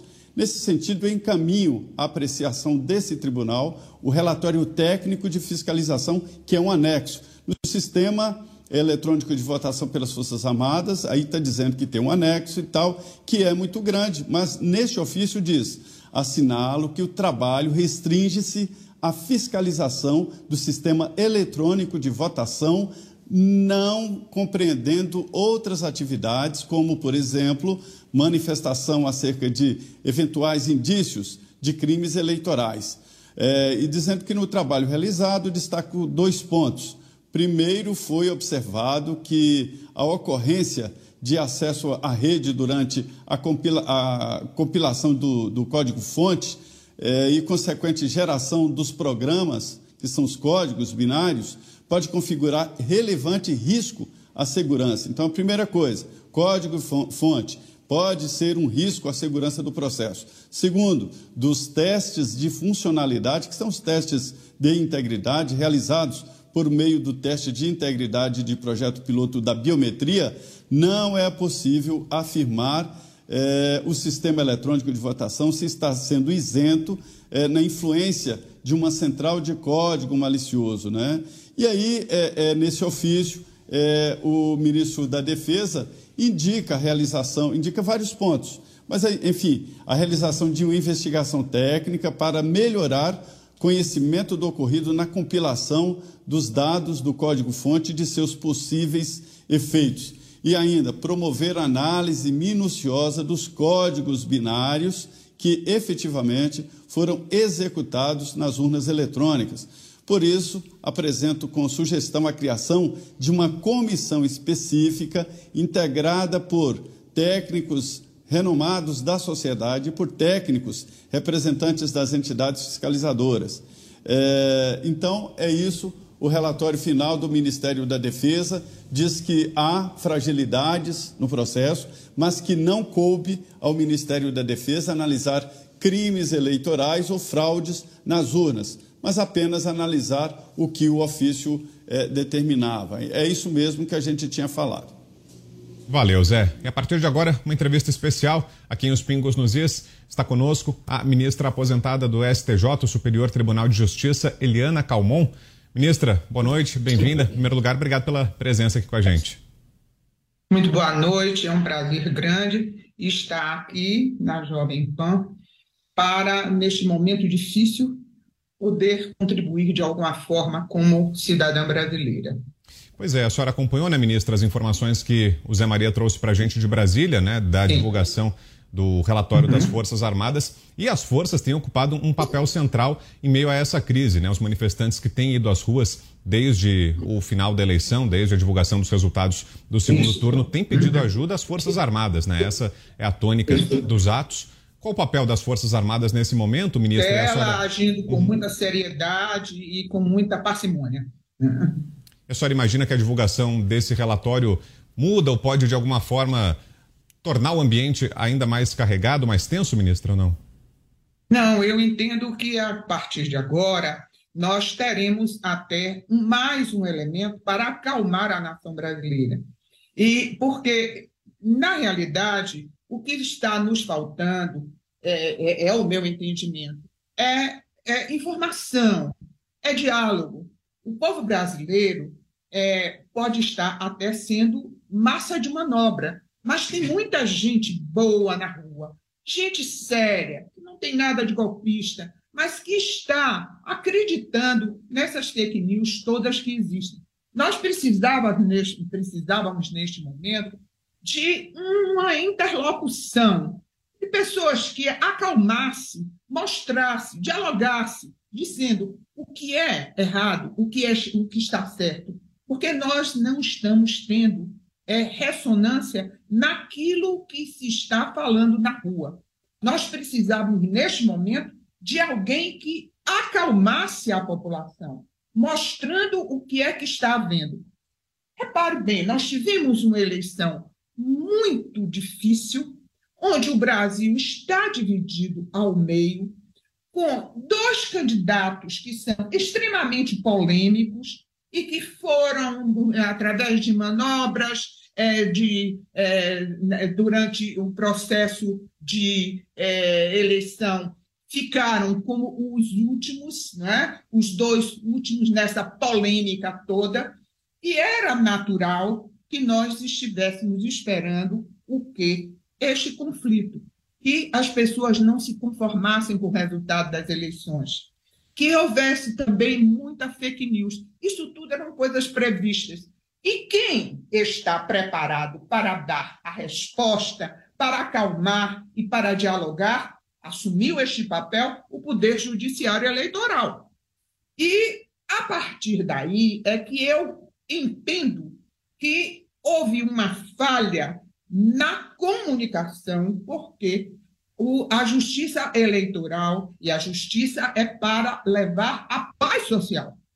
Justiça não foi feita para amedrontar as pessoas, não foi feita para botar mordaça na boca de nenhum brasileiro.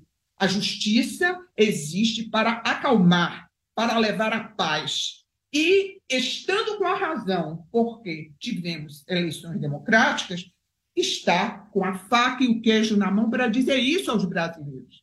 E desmentir todas as invenções que as fake news espalharam pelo Brasil afora. Nós não tivemos este diálogo, nós não tivemos alguém que falasse à nação brasileira, que mostrasse o que realmente estava acontecendo nas, é, é, nas entrelinhas das eleições, que tudo isso estava havendo porque as fake news levaram o desespero à massa da população. De forma que eu entendo que, neste momento, o que nós precisávamos é diálogo das instituições, mas diálogo... Lucky Land Casino, asking people, what's the weirdest place you've gotten lucky? Lucky? In line at the deli, I guess? Aha, in my dentist's office. More than once, actually. Do I have to say? Yes, you do. In the car before my kids' P T A meeting. Really? Yes. Excuse me, what's the weirdest place you've gotten lucky? I never win and tell. Well, there you have it. You can get lucky anywhere, playing at Lucky Land Slots dot com. Play for free right now. Are you feeling lucky? No purchase necessary. Void where prohibited by law. eighteen plus. Terms and conditions apply. See website for details. E apaziguar-se. Não diálogo dizendo, são golpistas, são golpistas, são golpistas. Não é isso. Não é isso que importa. Lógico que existem muitas pessoas que estão usando a população como massa de manobra. E nós precisamos, neste momento, que as instituições desarmem isso. E nós não vamos desarmar impondo multa, é, mandando prender, é, sem processo legal. O que nós precisávamos era justamente levar a comunicação através dos meios de comunicação, através da mídia, para mostrar aos brasileiros o que, estava, o que está acontecendo, o que é falso, o que é verdadeiro. De forma que este relatório das Forças Armadas, eu acho que vai, irá acalmar, mas para acalmar é necessário que nós tenhamos um interlocutor que esteja imbuído no papel de acalmar e não punir.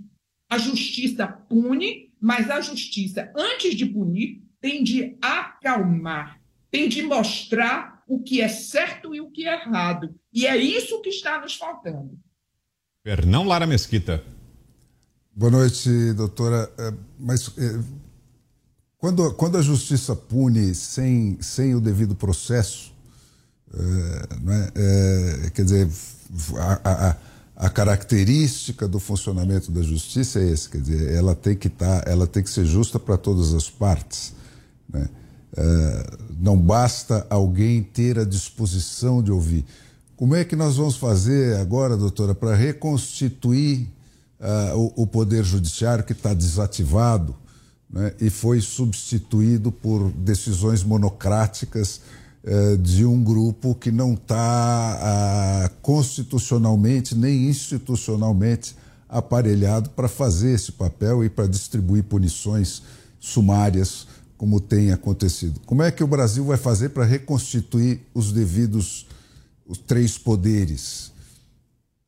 Lamentavelmente, o Poder Judiciário Eleitoral não se preparou para as eleições, ou mesmo para, os resulta- ou para o resultado das eleições, de forma que está agindo de uma forma até certo ponto arbitrária, com um inquérito que é chamado inquérito do fim do mundo, que coloca todo mundo na vala comum, sem haver o devido processo legal, sem haver a, a, a, a, a defesa das pessoas que estão sendo acusadas de golpismo.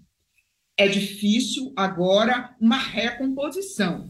Eu reconheço que é muito difícil, porque os ânimos estão muito exaltados, mas isso é possível. É possível, sim. É possível através do diálogo das instituições. É possível com o auxílio da mídia, porque agora nós temos uma eleição já finda, onde nós temos um vencedor das eleições. A partir daí, não se pode começar a questionar aquele que perdeu. O que nós temos é dizer o seguinte: nós temos eleições ganhas, o que é que está errado e o que, é que está certo. Então, nós agora, como instituição, vamos começar a mostrar. O que estiver errado, nós vamos corrigir a partir de agora e vamos dar uma resposta à sociedade brasileira. Não é fácil, mas é possível, sim. É possível, mas este papel é o papel comandado pela Justiça, que assumiu este ônus, esse ônus gigantesco de fazer tudo e sozinha, né? Fazer tudo absolutamente só e só olhar um lado. Sempre esteve é, a favor de um dos candidatos. E isso foi muito claro que ficou durante o processo eleitoral. Mas ninguém foi para a rua durante este momento. Só se manifestaram É, a, a, a população só se manifestou depois do resultado das eleições. Nós deveríamos ter ido para a rua, nós brasileiros, se quiséssemos, bem antes, quando não aceitávamos um dos candidatos, quando entendemos que não era possível que houvesse uma, é, um, um candidato que fosse o preferido de justiça, porque a justiça não pode preferir ninguém.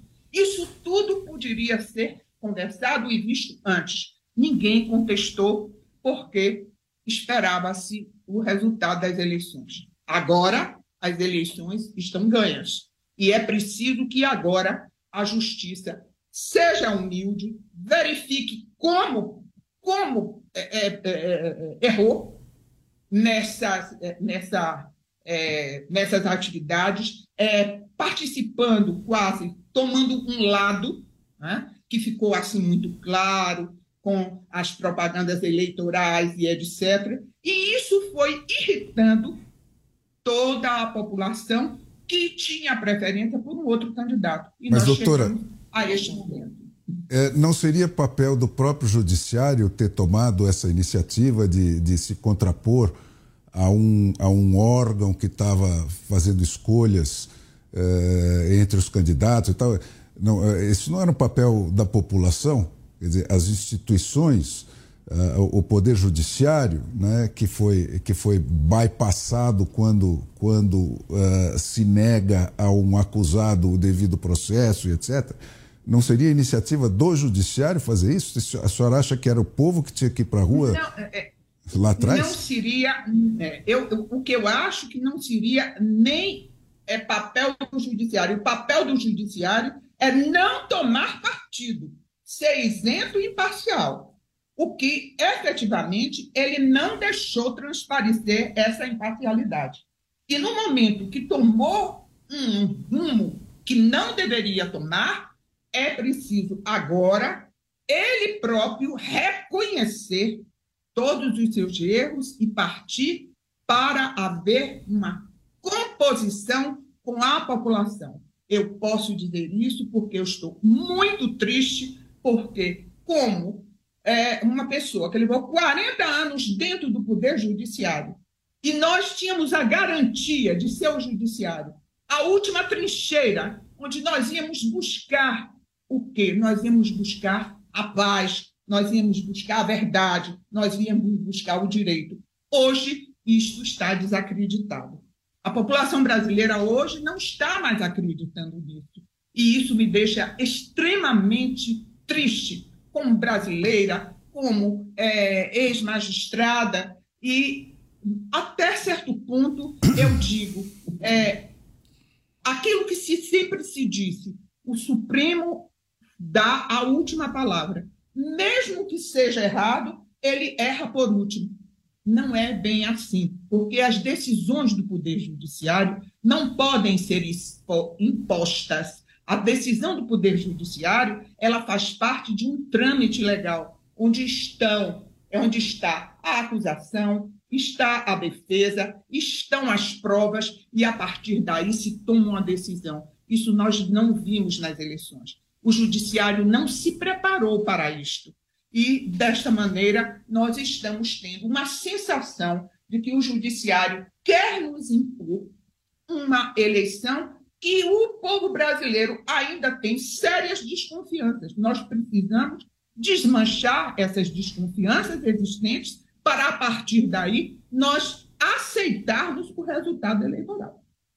Ministra, a gente vai ter que fazer agora um rápido intervalo comercial, uma parada rapidinha mesmo de alguns minutos, e a gente retoma na sequência a nossa conversa ao vivo aqui em Os Pingos nos Is. Voltamos já já. Começou, tá valendo. Black cem, a maior promoção do ano já começou nas lojas cem. É a sua chance. As lojas cem já derrubaram os preços para você comprar mais fácil ainda e ser feliz agora. Porque a Black cem já está acontecendo em todas as lojas cem. Com ofertas espetaculares, preços e planos impressionantes. A Black cem já começou. Não deixe para a última hora. Black cem. Aproveite agora nas lojas cem. Os Pingos nos Is.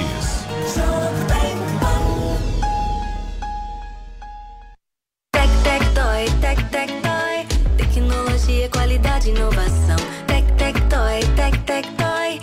Tudo garantido para a sua diversão. Tec, tec, toy, games, conexão. Casa inteligente na palma da mão. Notebook, tablet e caixa de som. E para o seu negócio tudo em automação. Tec, tec, toy, tec, tec, toy. Qualidade, inovação. Tec, tec, toy, tec, tec, toy. Tudo garantido para a sua diversão. Tec, tec, toy. Chegou a hora de encarar as principais seleções do mundo. Copa do Mundo da FIFA Qatar dois mil e vinte e dois. E você tá confiante na chegada do Hexa? Então cadastre-se agora mesmo no vai de bob ponto com e faça suas apostas nos jogos do Brasil. E mais, fazendo seu depósito você ainda recebe cem por cento do valor em bônus. Então aproveita esse super bônus de boas-vindas com as melhores odds e comece a apostar já na primeira rodada. Então não esquece, acesse vai de bob ponto com. Na dúvida, vai de Bob. Experimente o polvo à provençal do Rufinos Restaurante. Uma deliciosa receita de polvo inteiro grelhado com alho e ervas de Provence. Acompanhe riso ao nero de sépia. Para duas pessoas, imperdível.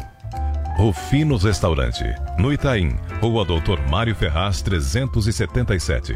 Acesse rufinos ponto com ponto br. Diante do cenário atual, onde vivenciamos uma alta disseminação de doenças, é necessária a adoção de hábitos de limpeza mais rigorosos. Para auxiliar a higienização da sua empresa, a Gocil oferece soluções completas com inovação e excelência operacional. A Gocil integra tecnologias e profissionais qualificados, com um modelo de gestão desenhado especificamente para a rotina do seu negócio. Para saber mais, acesse gocil ponto com ponto br ou ligue onze, dois seis sete oito, zero seis zero zero. Gocil, a maneira mais segura de confiar. Você sabia que a TIM é parceira do projeto Mulheres Positivas? Todas as clientes TIM têm acesso gratuito ao aplicativo para poderem se desenvolver profissionalmente, com cursos de diversas áreas, encontrar vagas de emprego e ainda ficar perto de onde elas sonham chegar. E sua empresa pode ajudá-las a crescer ainda mais. Seja também um parceiro e ajude a valorizar o talento de muitas mulheres. Baixe o app Mulheres Positivas para saber mais e venha fazer parte desse movimento. Há dias em que a gente quer mudar o clima, sentir a brisa ou o calor do sol. Há dias no trabalho, em casa, sempre há dias em que a vida pode ser bem melhor.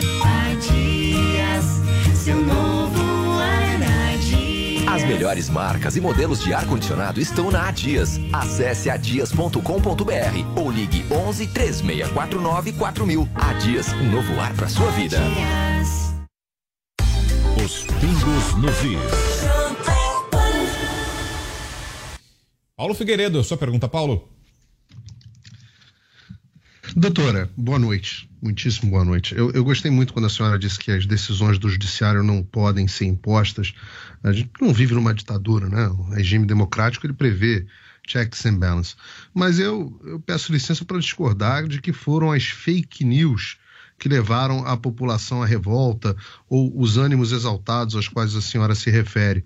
Eu creio que foram as notícias verdadeiras, né? A forma como o T S E, por exemplo, conduziu esse processo de forma não isonômica, repleta de censuras, repleta de decisões uh, arbitrárias. Veja, veja a nossa enquete nesse momento, quase noventa por cento dos nossos, da nossa audiência não confia no sistema eleitoral brasileiro. Eu gostaria que a senhora, com todo esse notável saber jurídico e anos de experiência, falasse um pouco da... da Da, da legalidade, da censura ou ilegalidade, da censura que jornalistas, a imprensa, nós sofremos aqui na nossa emissora, uh, deputados, cidadãos. Nesse momento nós temos dez deputados uh, eleitos pelo povo, impedidos de utilizar suas redes sociais. Eu mesmo, como jornalista, tive o meu Telegram censurado pelo T S E. Enfim, a nossa emissora uh, te, foi impedida de utilizar certos, certos termos. Eu queria que a senhora discorresse a respeito da legalidade Da, dessas medidas. Efetivamente, isso aconteceu, não foram só pelas fake news. É, eu reconheço e, inclusive, cheguei a dizer que, desde o início, havia uma certa parcialidade do Poder Judiciário. E o resultado está neste, nesta enquete que os senhores fizeram. Quer dizer, oitenta e nove por cento das pessoas que foram entrevistadas não acreditam que, se, que tivemos eleições normais e sérias. Quer dizer, faltou transparência, faltou legitimidade nas falas e, principalmente, o povo brasileiro foi obrigado a aceitar aquilo que foi dito pelo Tribunal Eleitoral, porque sequer as mídias estão levando ao conhecimento da população o que está realmente se passando neste movimento popular. De forma que não se tem nenhuma palavra nas mídias, não se sabe, porque nem fotografias tem. Os senhores jornalistas estão impedidos de falar e estão com receio. Inclusive, alguns jornalistas que falaram até perderam os seus empregos, e isso é muito grave. É muito grave. E quem fez isto? O despreparo do Poder Judiciário. Eu quero dizer despreparo porque eu não posso afirmar que isso foi feito de má fé.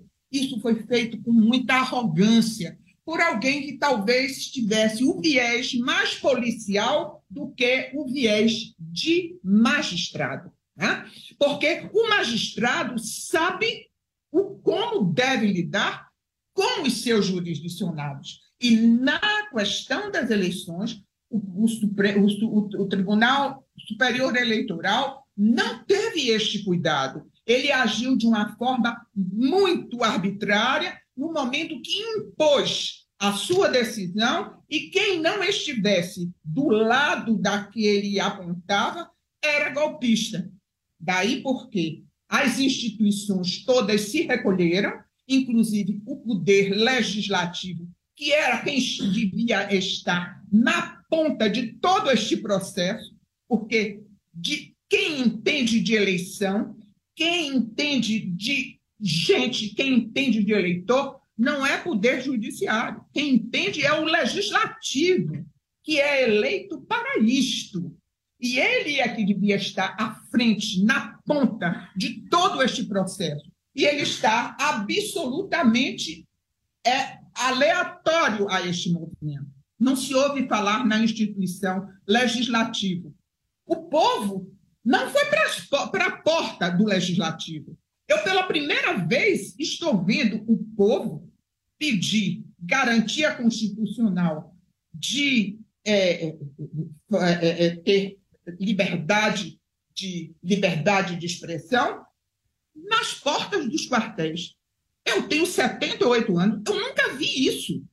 Porque quando se pede garantias constitucionais, se vai para o judiciário ou se vai para o legislativo. Pela primeira vez, eu estou, eu estou vendo eles irem para as portas dos quartéis. Isso é um fato inusitado. Mas isso aconteceu porque o povo brasileiro é golpista? Não. Porque faltou transparência, faltou legitimidade, faltou respostas que o povo precisava ouvir. E não houve interlocutores. Sequer a mídia foi interlocutora. A mídia silenciou, porque a mídia tem receio das reprimendas que possam vir do poder judiciário. Doutora, a pergunta agora é de Alexandre Garcia. Está chegando agora à bancada. Boa noite, Alexandre. Boa noite, Brown. Doutora Eliana Calmon. Que prazer encontrá-la nesse programa. Uh, parece que, por coincidência, hoje na tribuna da Câmara, o deputado Marcel Van Hatten falou exatamente dessa questão. O povo, em vez de ir ao legislativo, que está de joelhos, segundo ele, foi aos quartéis, quando deveria ter ido ao legislativo, que, que está, foi, foi ultrapassado pelo Poder Judiciário em, em tanta coisa. O Poder Legislativo é o primeiro, no artigo segundo da Constituição, a ser citado. É o poder que vem direto do povo. E, no entanto, se acovardou, se ajoelhou, quando prenderam o deputado Daniel Silveira. O artigo cinquenta e três diz que deputados e senadores são invioláveis por quaisquer palavras. E eu vejo que o Supremo também está acima do Conselho Nacional de Justiça. Só o Senado pode tomar alguma decisão. Qual é o tamanho da responsabilidade que a senhora vê no Senado? Eu, eu chamaria até de omissão do Senado, desde que a Constituição passou a ser ultrapassada por ministros do Supremo que se julgaram acima da Constituição. Veja bem o que é que aconteceu com o Brasil. Este poder enorme que foi dado ao Supremo Tribunal Federal, com uma questão que, de uma competência enorme, imensa, né? Porque ele julga em controle difuso e controle concentrado, tudo, né? Ele toma parte nas eleições e ele é que dá as cartas finais, porque os outros magistrados ficam a reboque dos ministros do Supremo, né? E eles têm a responsabilidade de julgar os parlamentares e não julga os parlamentares. Então, os, um, o parlamentar fragilizado pelos tanto de processos que estão dormindo nas prateleiras do Poder Judiciário, do Supremo Tribunal Federal, eles não se acanham de deixar de fazer o que precisam fazer dentro do sistema constitucional. Eles são reféns porque o não julgamento faz com que o Supremo tenha um superpoder, porque eles, inclusive, assambarcam o Senado Federal, que é o único órgão que poderia pôr limites ao Poder Judiciário, ao Supremo Tribunal Federal. Então, nós temos hoje um Supremo Tribunal Federal, manda, desmanda, dá a última palavra, mesmo que a palavra seja errada, e isto tudo que vem de alguns anos, e nós estamos É, vivenciando isto e falando da necessidade de uma reforma constitucional. Veio a reforma do Poder Judiciário e não houve é, uma reforma para o Supremo Tribunal Federal, porque eles não aceitam esta reforma. E, a partir de agora, nós chegamos ao grande imbróglio.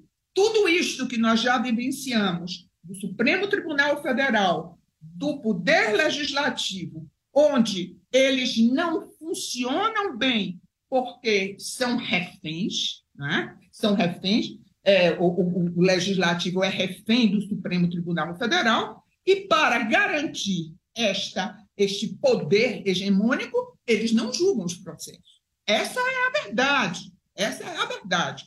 Então, a partir de um determinado momento, e o momento foi esse, chegado agora com as eleições, nós deixamos em pratos limpos que as coisas não estão certas dentro desta nova figura do legislativo, do executivo e do judiciário. Paulo Eduardo Martins. Ministra, boa noite. Eu fico feliz de ouvi-la ah, nesta abordagem, especialmente com o peso eh, institucional, de história, profissional que a senhora tem, porque os juristas, a O A B, elas não estão exercendo o papel que outrora exerceram diante de violações que são intelectualmente inquestionáveis. Não dá para dizer que elas não estão ocorrendo. A gente tem visto um, um Supremo Tribunal Federal numa atividade, num protagonismo que acho que não encontramos paralelo em nenhum outro lugar do planeta. Ao abrir os jornais de qualquer país, dos Estados Unidos ou da França, nós não temos o destaque para aquelas respectivas Supremas Cortes como a gente tem aqui no Brasil. Você tem a postura do ministro que faz live com o youtuber petista, o outro faz live com o deputado do P C do B, são tudo são fatos, tá? O outro vai à palestra no exterior e chama o presidente da República de ditador. Então é um protagonismo que não me parece apropriado, e me preocupa porque isso, me, ao meu ver, tira a legitimidade da corte de exercer esse papel de pacificador social, de mantenedor do pacto social. É essa a minha preocupação dessa excessiva exposição da corte. Senhora, enxerga algo nesse sentido? E se é assim, como é que vamos resolver isso? Porque eles agora simplesmente reconhecerem os erros, como a senhora sugeriu, é, quem é que vai acreditar neles? Bem, a esperança é que com esta renovação do legislativo, onde novos, é, novos protagonistas, novos personagens tenham surgido, nós possamos melhorar a condição de, do poder legislativo. Porque, na realidade, o poder legislativo foi o grande culpado por esta exacerbação de poder do, do, do judiciário, sem dúvida alguma. Mas era preciso que o judiciário, como está na Constituição e na sua forma de agir, tivesse mais transparência, tivesse mais legitimidade como um órgão que é imparcial. Não podemos ter um poder legislativo, um poder judiciário que seja parcial, que decida de um lado ou do outro. Nós precisamos ter um judiciário que cumpra o seu dever. Afinal, eles não são eleitos pelo voto popular. Eles são indicados, e indicados para ficar a vida toda, até fazer setenta e cinco anos. E isso é preocupante, porque é muito difícil haver uma... É, desistir de ter poder, né? Tanto que em dois mil, é, quando foi feita a reforma do Poder Judiciário, a emenda quarenta e cinco, não se mexeu no Supremo Tribunal Federal, porque não se podia nem tocar no assunto, né? Não se mexe ali no time que está ganhando. Ganhando para quem? Para eles mesmo? Não. Eles têm de ganhar para a nação. Nós precisamos de um judiciário a quem nós possamos recorrer como aquele órgão que vai funcionar para dar a última palavra. Eles estão dando a última palavra, mas fazendo o quê? Mandando prender, mandando calar, mandando dizer que não é possível falar. Ninguém pode falar de é, que houve fraude e que houve eleições e, e, é, contestáveis. Ninguém pode falar isto, porque hoje quem quer falar, hoje está com medo de falar. Até as instituições mesmo se preservam para não haver é, reprimendas e reprimendas fortes, com prisões, com multas fortes, né? Com é, é, mandar, é, mandar é, fazer devassa nas contas, é, é, coisas que realmente são muito graves para uma nação que se diz civilizada e democrática.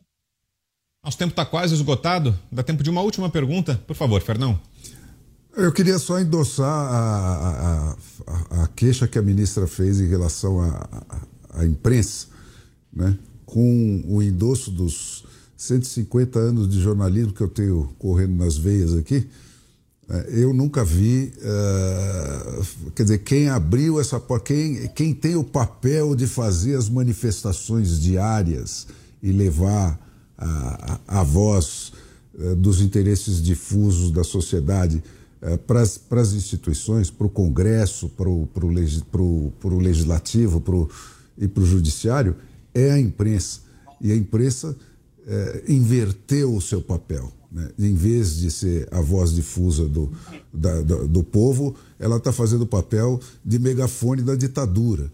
Né? Então, aí você cria um, um problema que não dá para ser tratado dentro de uma condição civilizada, né? Porque passa para o nível da violência, que é essa que a, que a, que a ministra descreveu, né? Multas completamente é, draconianas feitas para quebrar a pessoa, prisão e etcétera.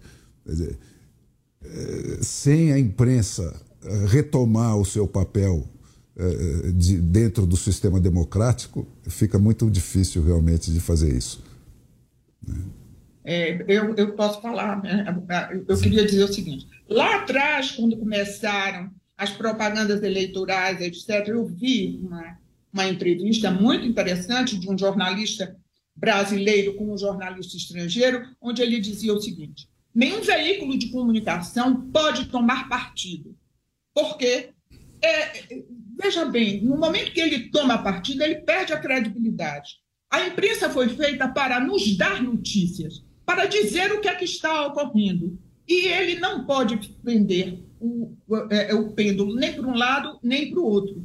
No momento em que eu tenho é, alguém que entra na minha casa através do rádio, através da televisão, para me dar notícias e começa a fazer a cabeça das pessoas que estão ouvindo, sem falar a verdade, pendendo para um lado ou para o outro, este, esta mídia não merece confiabilidade. A transparência da imprensa é absolutamente necessário para qualquer regime democrático. Então, nos falta também isso. Nos falta transparência na imprensa, nos falta é, é, é, coragem e liberdade no poder legislativo, é, nos falta todos os elementos necessários para que nós tenhamos uma democracia. Só sobrou o Supremo Tribunal Federal.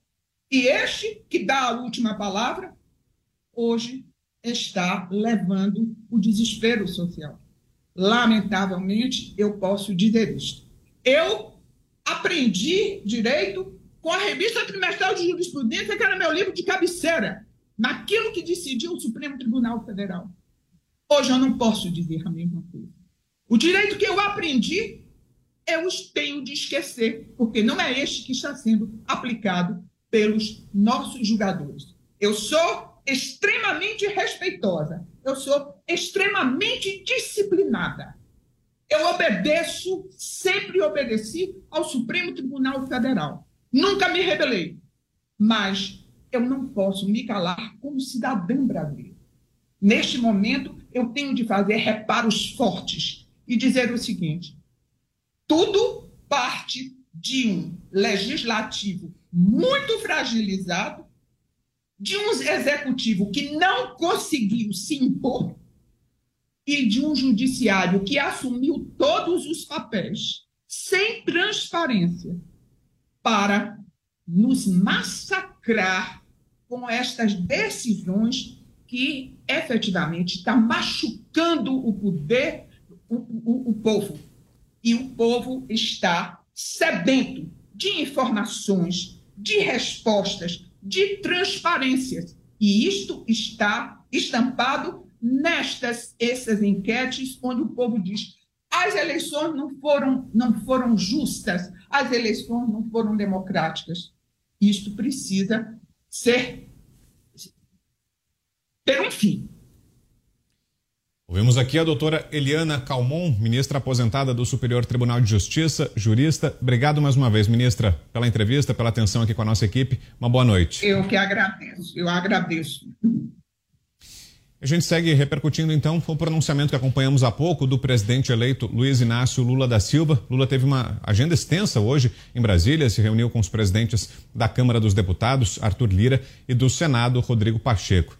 Depois esteve também com os presidentes do Supremo Tribunal Federal, a ministra Rosa Weber, e do Tribunal Superior Eleitoral, Alexandre de Moraes. O vice-presidente eleito, Geraldo Alckmin, também esteve nessas agendas de Lula hoje em Brasília. E agora, no começo da noite, como vimos ao vivo, Lula fez esse pronunciamento, seguido por uma entrevista coletiva. José Maria Trindade traz pra gente, Zé, os bastidores das costuras todas que foram feitas aí em Brasília durante o dia e o que achou dessas primeiras declarações de Lula, agora depois desse retorno dele, do recesso que teve, depois do segundo turno e dessa agenda hoje em Brasília, Zé? Ô, Vitor, hoje eu acompanhei boa parte dessa agenda do presidente eleito Lula, fui no centro de convenções, né, participamos aqui da, da, da programação diretamente do centro de convenções, e o que há, na verdade, é um grande esforço. E aí esse esforço vai de setores da mídia, do próprio poder, para dar a impressão de que Lula já é presidente, já governa o país e que o presidente Jair Bolsonaro, na verdade, é o ex-presidente da República. Notaram? Notaram que entrevistas assim como da ministra Eliana, só aqui na Jovem Pan? Então eu senti esse grande interesse do, do Congresso, ali de líderes do Congresso e de setores da mídia, de fazer de conta que Lula já é o presidente. E ele foi recebido assim, a impressão que dava. E falando de estabilidade, estabilidade total, né? Não há essa estabilidade total, nós não podemos fechar os olhos para o que está acontecendo no país. Em vez de ir ao Judiciário ou ao Congresso, as pessoas estão se concentrando na porta de, de, de, de não é só do Q G aqui em Brasília, mas em todo o país. Então, assim, os bastidores ali são o seguinte: Lula fechou acordo com os presidentes da Câmara e Senado de não interferência nessa, nesta tentativa de reeleição dos dois, e aí estaria selada a reeleição de Arthur Lira e do presidente do Senado, o senador Rodrigo Pacheco, né? É, ficaria muito caro para o P T e para o, o, o presidente eleito fazer um confronto ali, como ele queria. E nessas conversas, a, a tentativa de formar uma frente de garantia do seu governo. E por isso mesmo chamou Renan Calheiros e Jader Barbalho para esse grupo de transição. Não é garantia de participação no governo, mas é muito mais do que isso. É a elaboração do próximo governo. Então, essa é a realidade e os bastidores desta passagem de Lula aqui pelo poder. Agora, a agenda em destaque é a que não aconteceu. O encontro do presidente eleito com o presidente real, o presidente atual, Jair Bolsonaro. Alexandre Garcia. Bom, o que eu queria destacar é que o coordenador-geral dessa transição, Geraldo Alckmin, está falando em é, trinta e uma prioridades. Eu fico estranhando isso, trinta e uma prioridades. É como dizer que é o primeiro melhor, o segundo melhor, o terceiro melhor, né? Porque melhor é só um, prioridade é uma. trinta e uma prioridades são trinta e um ministérios, mais três que Lula prometeu são trinta e quatro. Já está se aproximando do trinta e nove. Parece assim um déjà vu, a gente vai ver a reprise. Tudo indica que vai ver a reprise. E os coordenadores, os outros quatro coordenadores, são a Janja, a Reis Gleisi Hoffmann, um ex-deputado tucano, e a Aloysio Mercadante. Parece que a única... única força aí de política é, é o Aloysio Mercadante. E lá nos, eh, na comissão de transição, eu vejo até aqui o, o Daniel, eh, o, o, que, era, que era do Collor, era o trio eh, do Collor. Eh, eu anotei, o Daniel Tourinho. Vocês lembram do Daniel Tourinho? Era Daniel Tourinho, o, o Renan Calheiros, né? E o Cleto Falcão. eram os três mosquiteiros de Collor. Está lá o Daniel Tourinho já representando. É um dos doze partidos. doze partidos que já estão se preparando para entrar em ministério. É, de novo, o trem da alegria em momentos que estão tentando dar, de novo, pedalada no teto de gastos.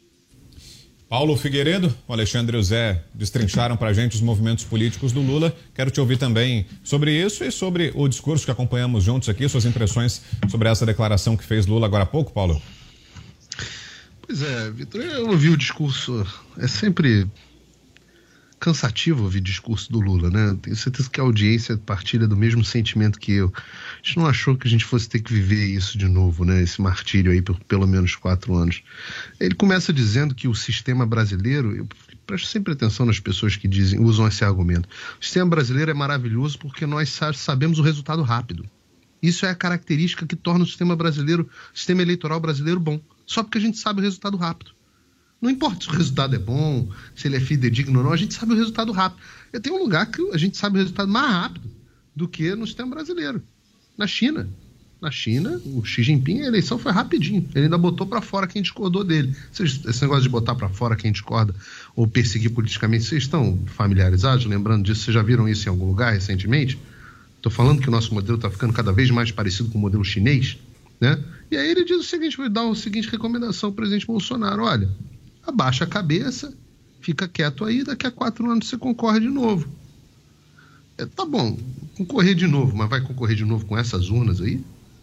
Essas que o tribunal, essas que acho, o Ministério da Defesa acabou de dizer que são praticamente inverificáveis, que ele não teve acesso às informações necessárias. O Zé leu aí um trecho do relatório, eu estava lendo aqui na íntegra, para fazer uma avaliação. Acho que a melhor, melhor avaliação quem fez até agora foi o nosso colega aqui de emissora, Rodrigo Constantino, que ele fez um, um tweet dizendo que basicamente, ele fala assim, basicamente, eis que o T S E disse para as Forças Armadas, pode fiscalizar meu restaurante à vontade, só não entra na cozinha. Resumo em português claro do relatório do Ministério da Defesa. O T S E opera uma caixa preta. E eu achei, eu concordo com essa visão, porque... o T S E opera uma caixa preta e daqui a pouco o Lula tem, fala para o Bolsonaro disputar as eleições com essa caixa preta. Sendo que a principal suspeita que recai sobre as urnas, vou tomar cuidado aqui, isso pode falar, mas é que os problemas já ocorrem há várias gerações. Então, pode ser que as ilegalidades ou fraudes ou o que quer que seja que, porventura, tivessem ocorrido no nosso, no nosso sistema, eu acho que não ocorreram, então, quero, quero dar aqui o voto de confiança, teriam acontecido já em eleições anteriores, onde o P T teria ganho, né? Então, essa é, nesses termos, fazer o presidente concorrer de novo, eu não sei. Lula fala também de uma volta à normalidade, né? Pensando o que é a volta à normalidade. Ao mesmo tempo que ele fala que vai negociar com o Centrão, que o Centrão tem que conversar com o Centrão. Quando eu ouço o P T falando em volta à normalidade e conversar com o Centrão, eu só penso em duas coisas. O que foi a normalidade dentro do governo do P T? Foi a compra do Congresso, mensalão e petrolão. A normalidade, a que o Lula se refere, de novo, quando eu volto e me lembro dos governos do P T, eu só penso no Palocci, dizendo que todos os atos do governo, Palocci que era o ministro forte do governo Lula e depois do governo Dilma, Palocci dizendo que todos os atos do governo tinham corrupção, que não havia nada que acontecesse, até medida provisória tinha corrupção. Essa é a normalidade, né? A normalidade. E tem alguns pontos que são novos nessa normalidade.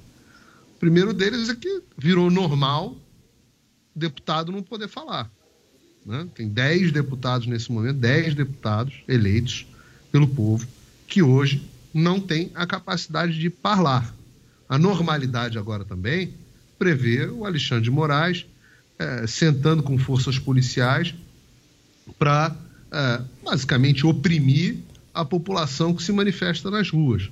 Essa parece a normalidade do Brasil, um misto de corrupção que nós nos acostumamos durante o governo do P T e opressão que nós nos acostumamos Uh, pelas mãos do Alexandre de Moraes. Então, quem quiser lidar com essa normalidade, lide. Quem não quiser, abaixa a cabeça, fica quietinho, porque esse é o novo Brasil dois mil e vinte e três. A gente já volta a esse tema daqui a pouquinho, depois do intervalo. Até já.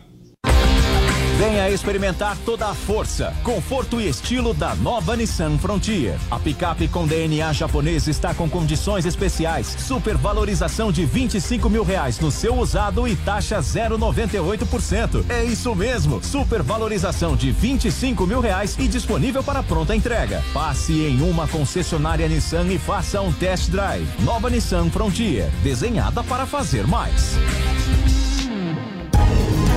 Os Pingos nos Is.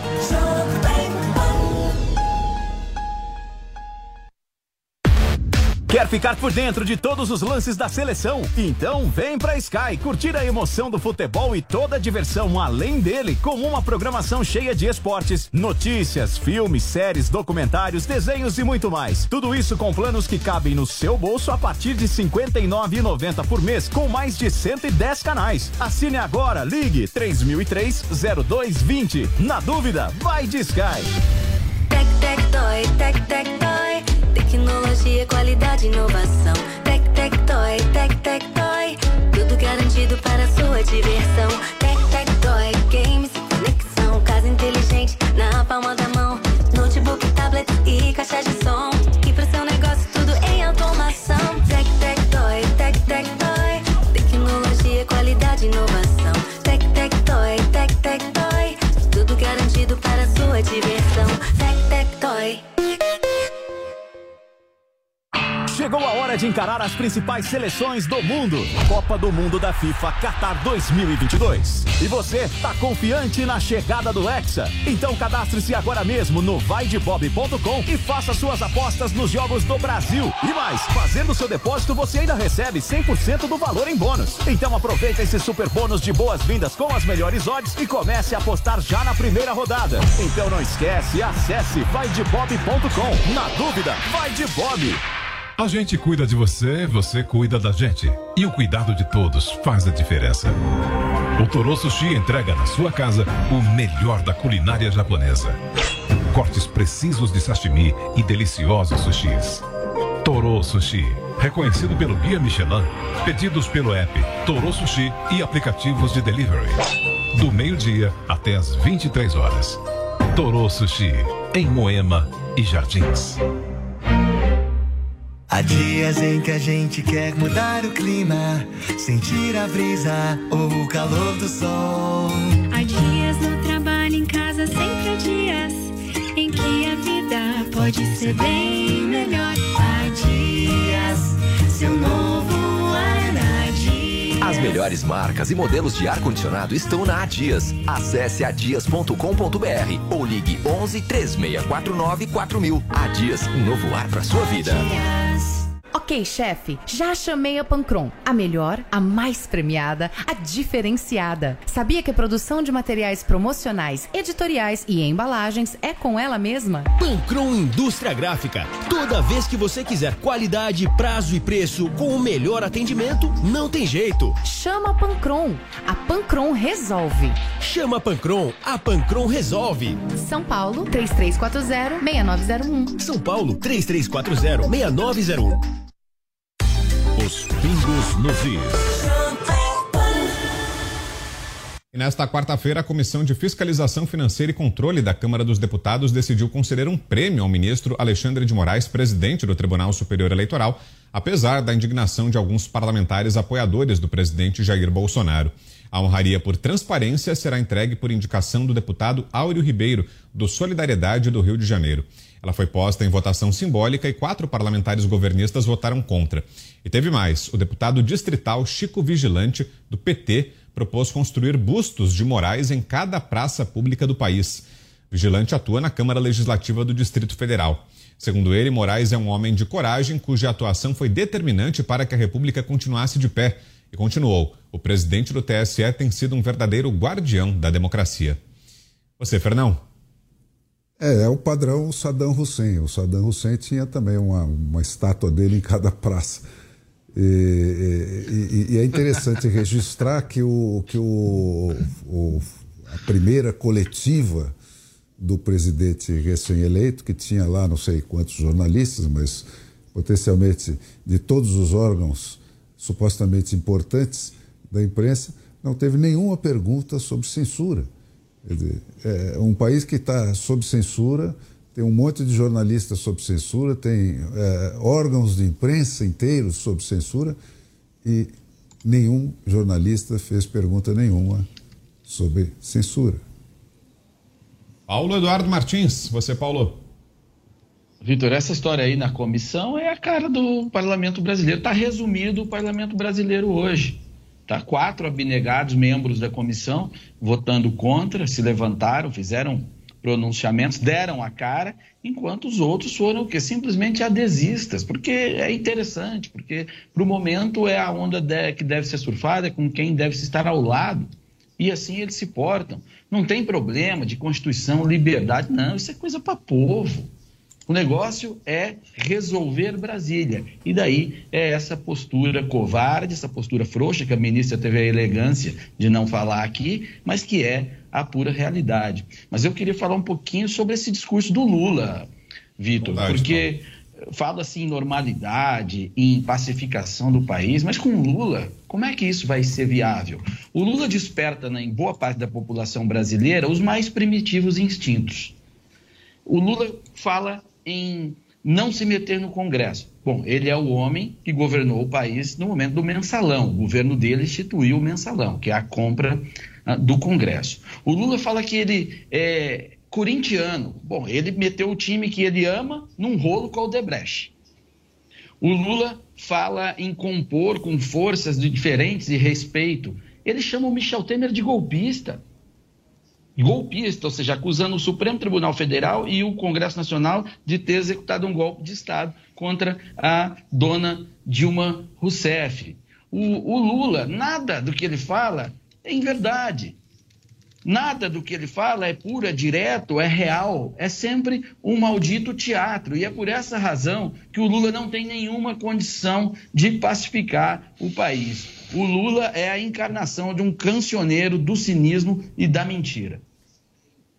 Alexandre Garcia, e você, Alexandre, que nos diz dessas homenagens do mundo político ao presidente do T S E, Alexandre de Moraes. Tem o mesmo escárnio e a mesma ironia do fato de que no dia quatorze e quinze de novembro o ministro Alexandre de Moraes vai falar nos Estados Unidos sobre o tema é o Brasil e o respeito à liberdade e à democracia. É incrível. Eu acho que a ministra Eliana Calmon nos deixou uma pista sobre eh, alguém que é, tem por natureza a segurança pública. O ministro Alexandre de Moraes já foi secretário de Segurança Pública e essa é a natureza dele. É como a natureza do escorpião atravessando o rio no lombo do sapo. É da natureza dele, não tem como escapar disso. Agora a economia. A gente confere como foi a quarta-feira no mercado financeiro. É hora do fechamento Touro de Ouro com ele, Pablo Spayer. Fechamento Touro de Ouro, com Pablo Spayer. Oferecimento C D B duzentos da Rico. Seu dinheiro pode render duas vezes mais do que a poupança. Invista. Hum, boa noite, ouvintes da Jovem Pan e amigos do Pingo nos Is. Hoje, o nosso lindo Tourinho apanhou de tudo que é lado. Os ursos estavam soltos no mundo inteiro, em todos os mercados. Lá do exterior, cinco razões ajudaram a derrubar o nosso Ibovespa B três nesta quarta-feira. Primeiro, balanços do terceiro trimestre bem pouco animadores nos Estados Unidos, como o da Walt Disney, que afundou treze por cento hoje lá nos Estados Unidos, a ação da, da Disney. Dois, uma eleição de meio de mandato nos Estados Unidos bem mais acirrada do que era esperado, com os republicanos bem menos fortes do que todo mundo achava. Essa aqui é uma projeção, eles devem ganhar o, a, o Congresso, né? Mas por muito menos cadeiras do que eles achavam. Terceira razão, queda no preço do petróleo, afundou, o Brent, referência para Petrobras, está noventa e dois vírgula sessenta, caiu quase três por cento hoje. Quarto, cautela antes da divulgação da inflação americana amanhã, que se vier alta, vai azedar ainda mais o humor dos mercados. Fora urso feio. Bom, quinto, mais um dia de colapso nas criptomoedas, gerou pânico, contaminou o humor dos investidores. As bitcoins mergulharam mais onze por cento hoje, estão operando na casa dos dezesseis mil dólares, dezesseis mil e duzentos, né?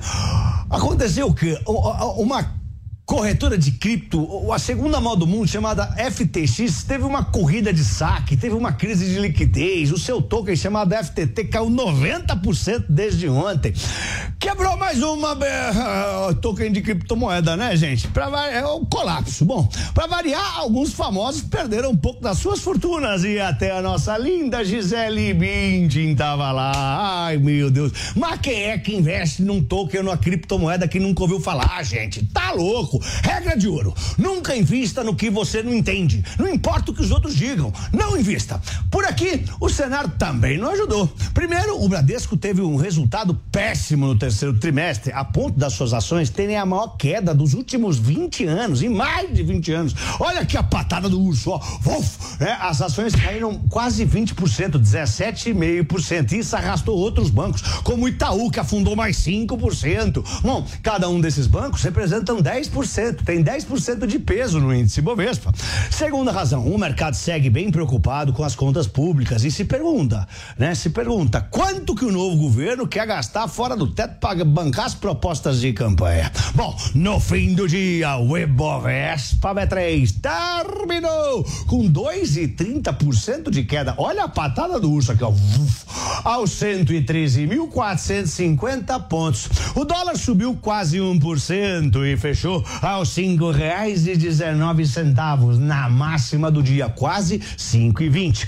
E se você gostaria de investir melhor o seu dinheiro, falar de igual para igual com o seu assessor de investimentos, proteger o seu capital com mais segurança, faça o novo curso Touro de Ouro dois. Acesse a new cursos ponto com ponto br e ah, se quiser, aproveite a promoção do combo. O curso Touro de Ouro um e dois tá com preço de lançamento. Tutinha endoidou. Use o voucher de desconto combo vinte. Tá? E o combo tá com desconto especial, você pode pagar em doze vezes sem juros.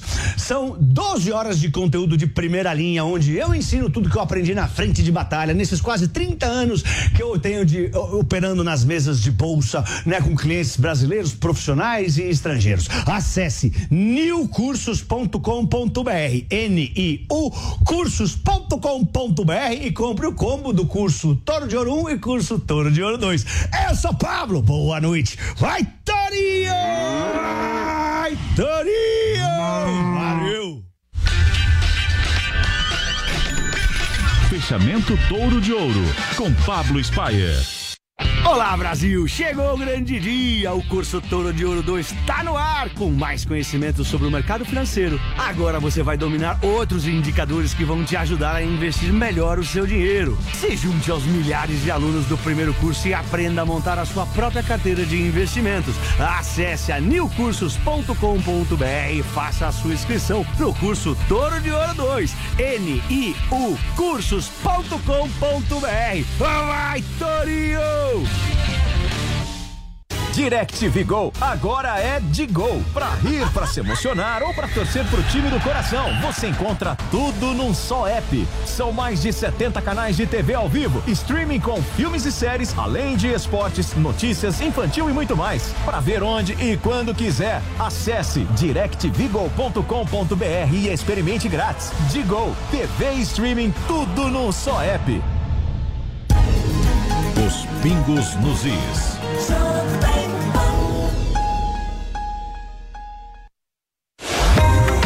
Jovem Pan, COP vinte e sete, Egito dois mil e vinte e dois.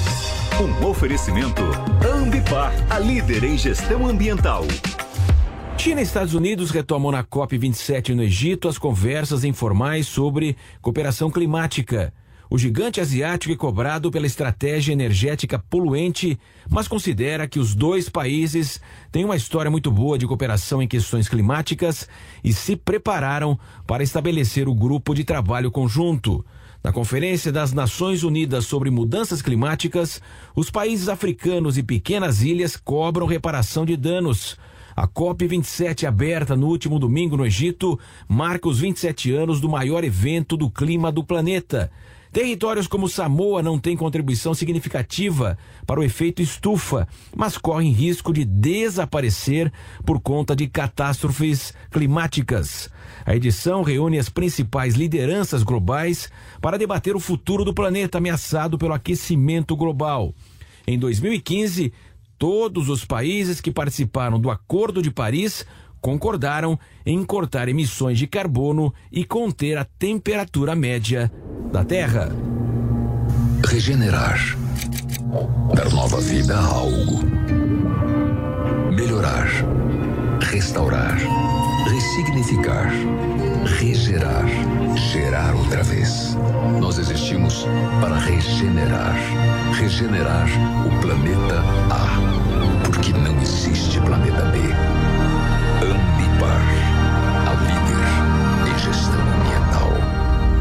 Tec, tec, toy. Tec, tec, toy. Tecnologia, qualidade, inovação. Tec, tec, toy. Tec, tec, toy. Tudo garantido para a sua diversão. Tec, tec, toy. Games. Casa inteligente na palma da mão, notebook, tablet e caixa de som, e para seu negócio tudo em automação. Tec, tec, toy, tec, tec, toy. Tecnologia, qualidade, inovação. Tec, tec, toy, tec, tec, toy. Tudo garantido para sua diversão. Tec, tec, toy. O Zuco traz o melhor da cozinha italiana. Massas, carnes, risotos e outras opções compõem o menu da casa, que ainda oferece mais de duzentos e quarenta rótulos de vinho. Zuco, Rua Adoc Lobo, mil quatrocentos e dezesseis. O ouvinte conectado participa da programação Jovem Pan pelo WhatsApp onze, nove três um, um sete, zero seis dois zero. Esse é o WhatsApp da Pan. onze, nove três um, um sete, zero seis dois zero. É o ouvinte cada vez mais conectado com a Jovem Pan. Os Pingos nos Is. Fernão Lara Mesquita, quinze segundos, Fernão. Gente, enquanto o, o, o Brasil não ligar o fio terra, o Brasil oficial não ligar o fio terra no Brasil real... Uh, isso vai se repetir infinitamente. E isso se dá com uh, eleições distritais puras, que são as únicas que permitem você identificar quem representa quem, e o direito do eleitor de retomar o mandato sempre que o eleito uh, fizer fora do pinico, né? É, isso aí é que conserta. O, o resto é, é discutir sobre o nada. Você, Paulo Figueiredo, dez segundos. Mundo real, quarenta bilhões de superávit, o primeiro superávit primário que nós vamos ter em dez anos, nove anos. Né? A única coisa que vai acontecer é que os jornais agora, que são assessoria de imprensa do Lula, vão ficar repetindo essa mentira e a gente vai ter que aturar. Paulo Eduardo Martins, dez segundos. Herança maldita é o P T acusando o seu adversário daquilo que ele já deixou e deixará. Judy was boring. Hello. Then Judy discovered Chumba Casino dot com. It's my little escape. Now Judy's the life of the party. Oh, baby, mama's bringing home the bacon. Whoa, take it easy, Judy. The Chumba life is for everybody. So go to Chumba Casino dot com and play over one hundred casino-style games. Join today and play for free for your chance to redeem some serious prizes. Chumba Casino dot com. No purchase necessary. Void where prohibited by law. eighteen plus terms and conditions apply. See website for details. A pergunta desta quarta-feira foi a seguinte: você confia no sistema eleitoral brasileiro, sim ou não? A gente já tem o resultado. noventa e um vírgula sessenta e três por cento, baixou um pouquinho, disseram que não, não confiam. oito vírgula trinta e sete por cento disseram que sim. A pergunta ficou no ar lá no nosso site w w w ponto jovem pan ponto com ponto b r. Muito obrigado a todos pela participação. Por hoje é só, termina aqui a edição desta quarta de Os Pingos nos Is. Valeu, José Maria Trindade, Paulo Figueiredo, Paulo Eduardo Martins, Fernão Lara Mesquita e Alexandre Garcia, presença especial de toda quarta-feira. Na sequência, você fica com o Jornal Jovem Pan. Uma boa noite, a gente se encontra amanhã. A opinião dos nossos comentaristas não reflete necessariamente a opinião do Grupo Jovem Pan de Comunicação. Realização Jovem Pan News. Aconteceu. Aconteceu. Está na Jovem Pan News. Você conectado com a informação. A Jovem Pan está com você em todo... Hey guys, it is Ryan. I'm not sure if you know this about me, but I'm a bit of a fun fanatic when I can. I like to work, but I like fun too. It's a thing. And now the truth is out there. I can tell you about my favorite place to have fun. Chumba Casino. They have hundreds of social casino style games to choose from with new games released each week. You can play for free anytime, anywhere. and each day brings a new chance to collect daily bonuses. So join me in the fun. Sign up now at chumba casino dot com. No purchase necessary. V G W Group. Void where prohibited by law. See terms and conditions. eighteen plus.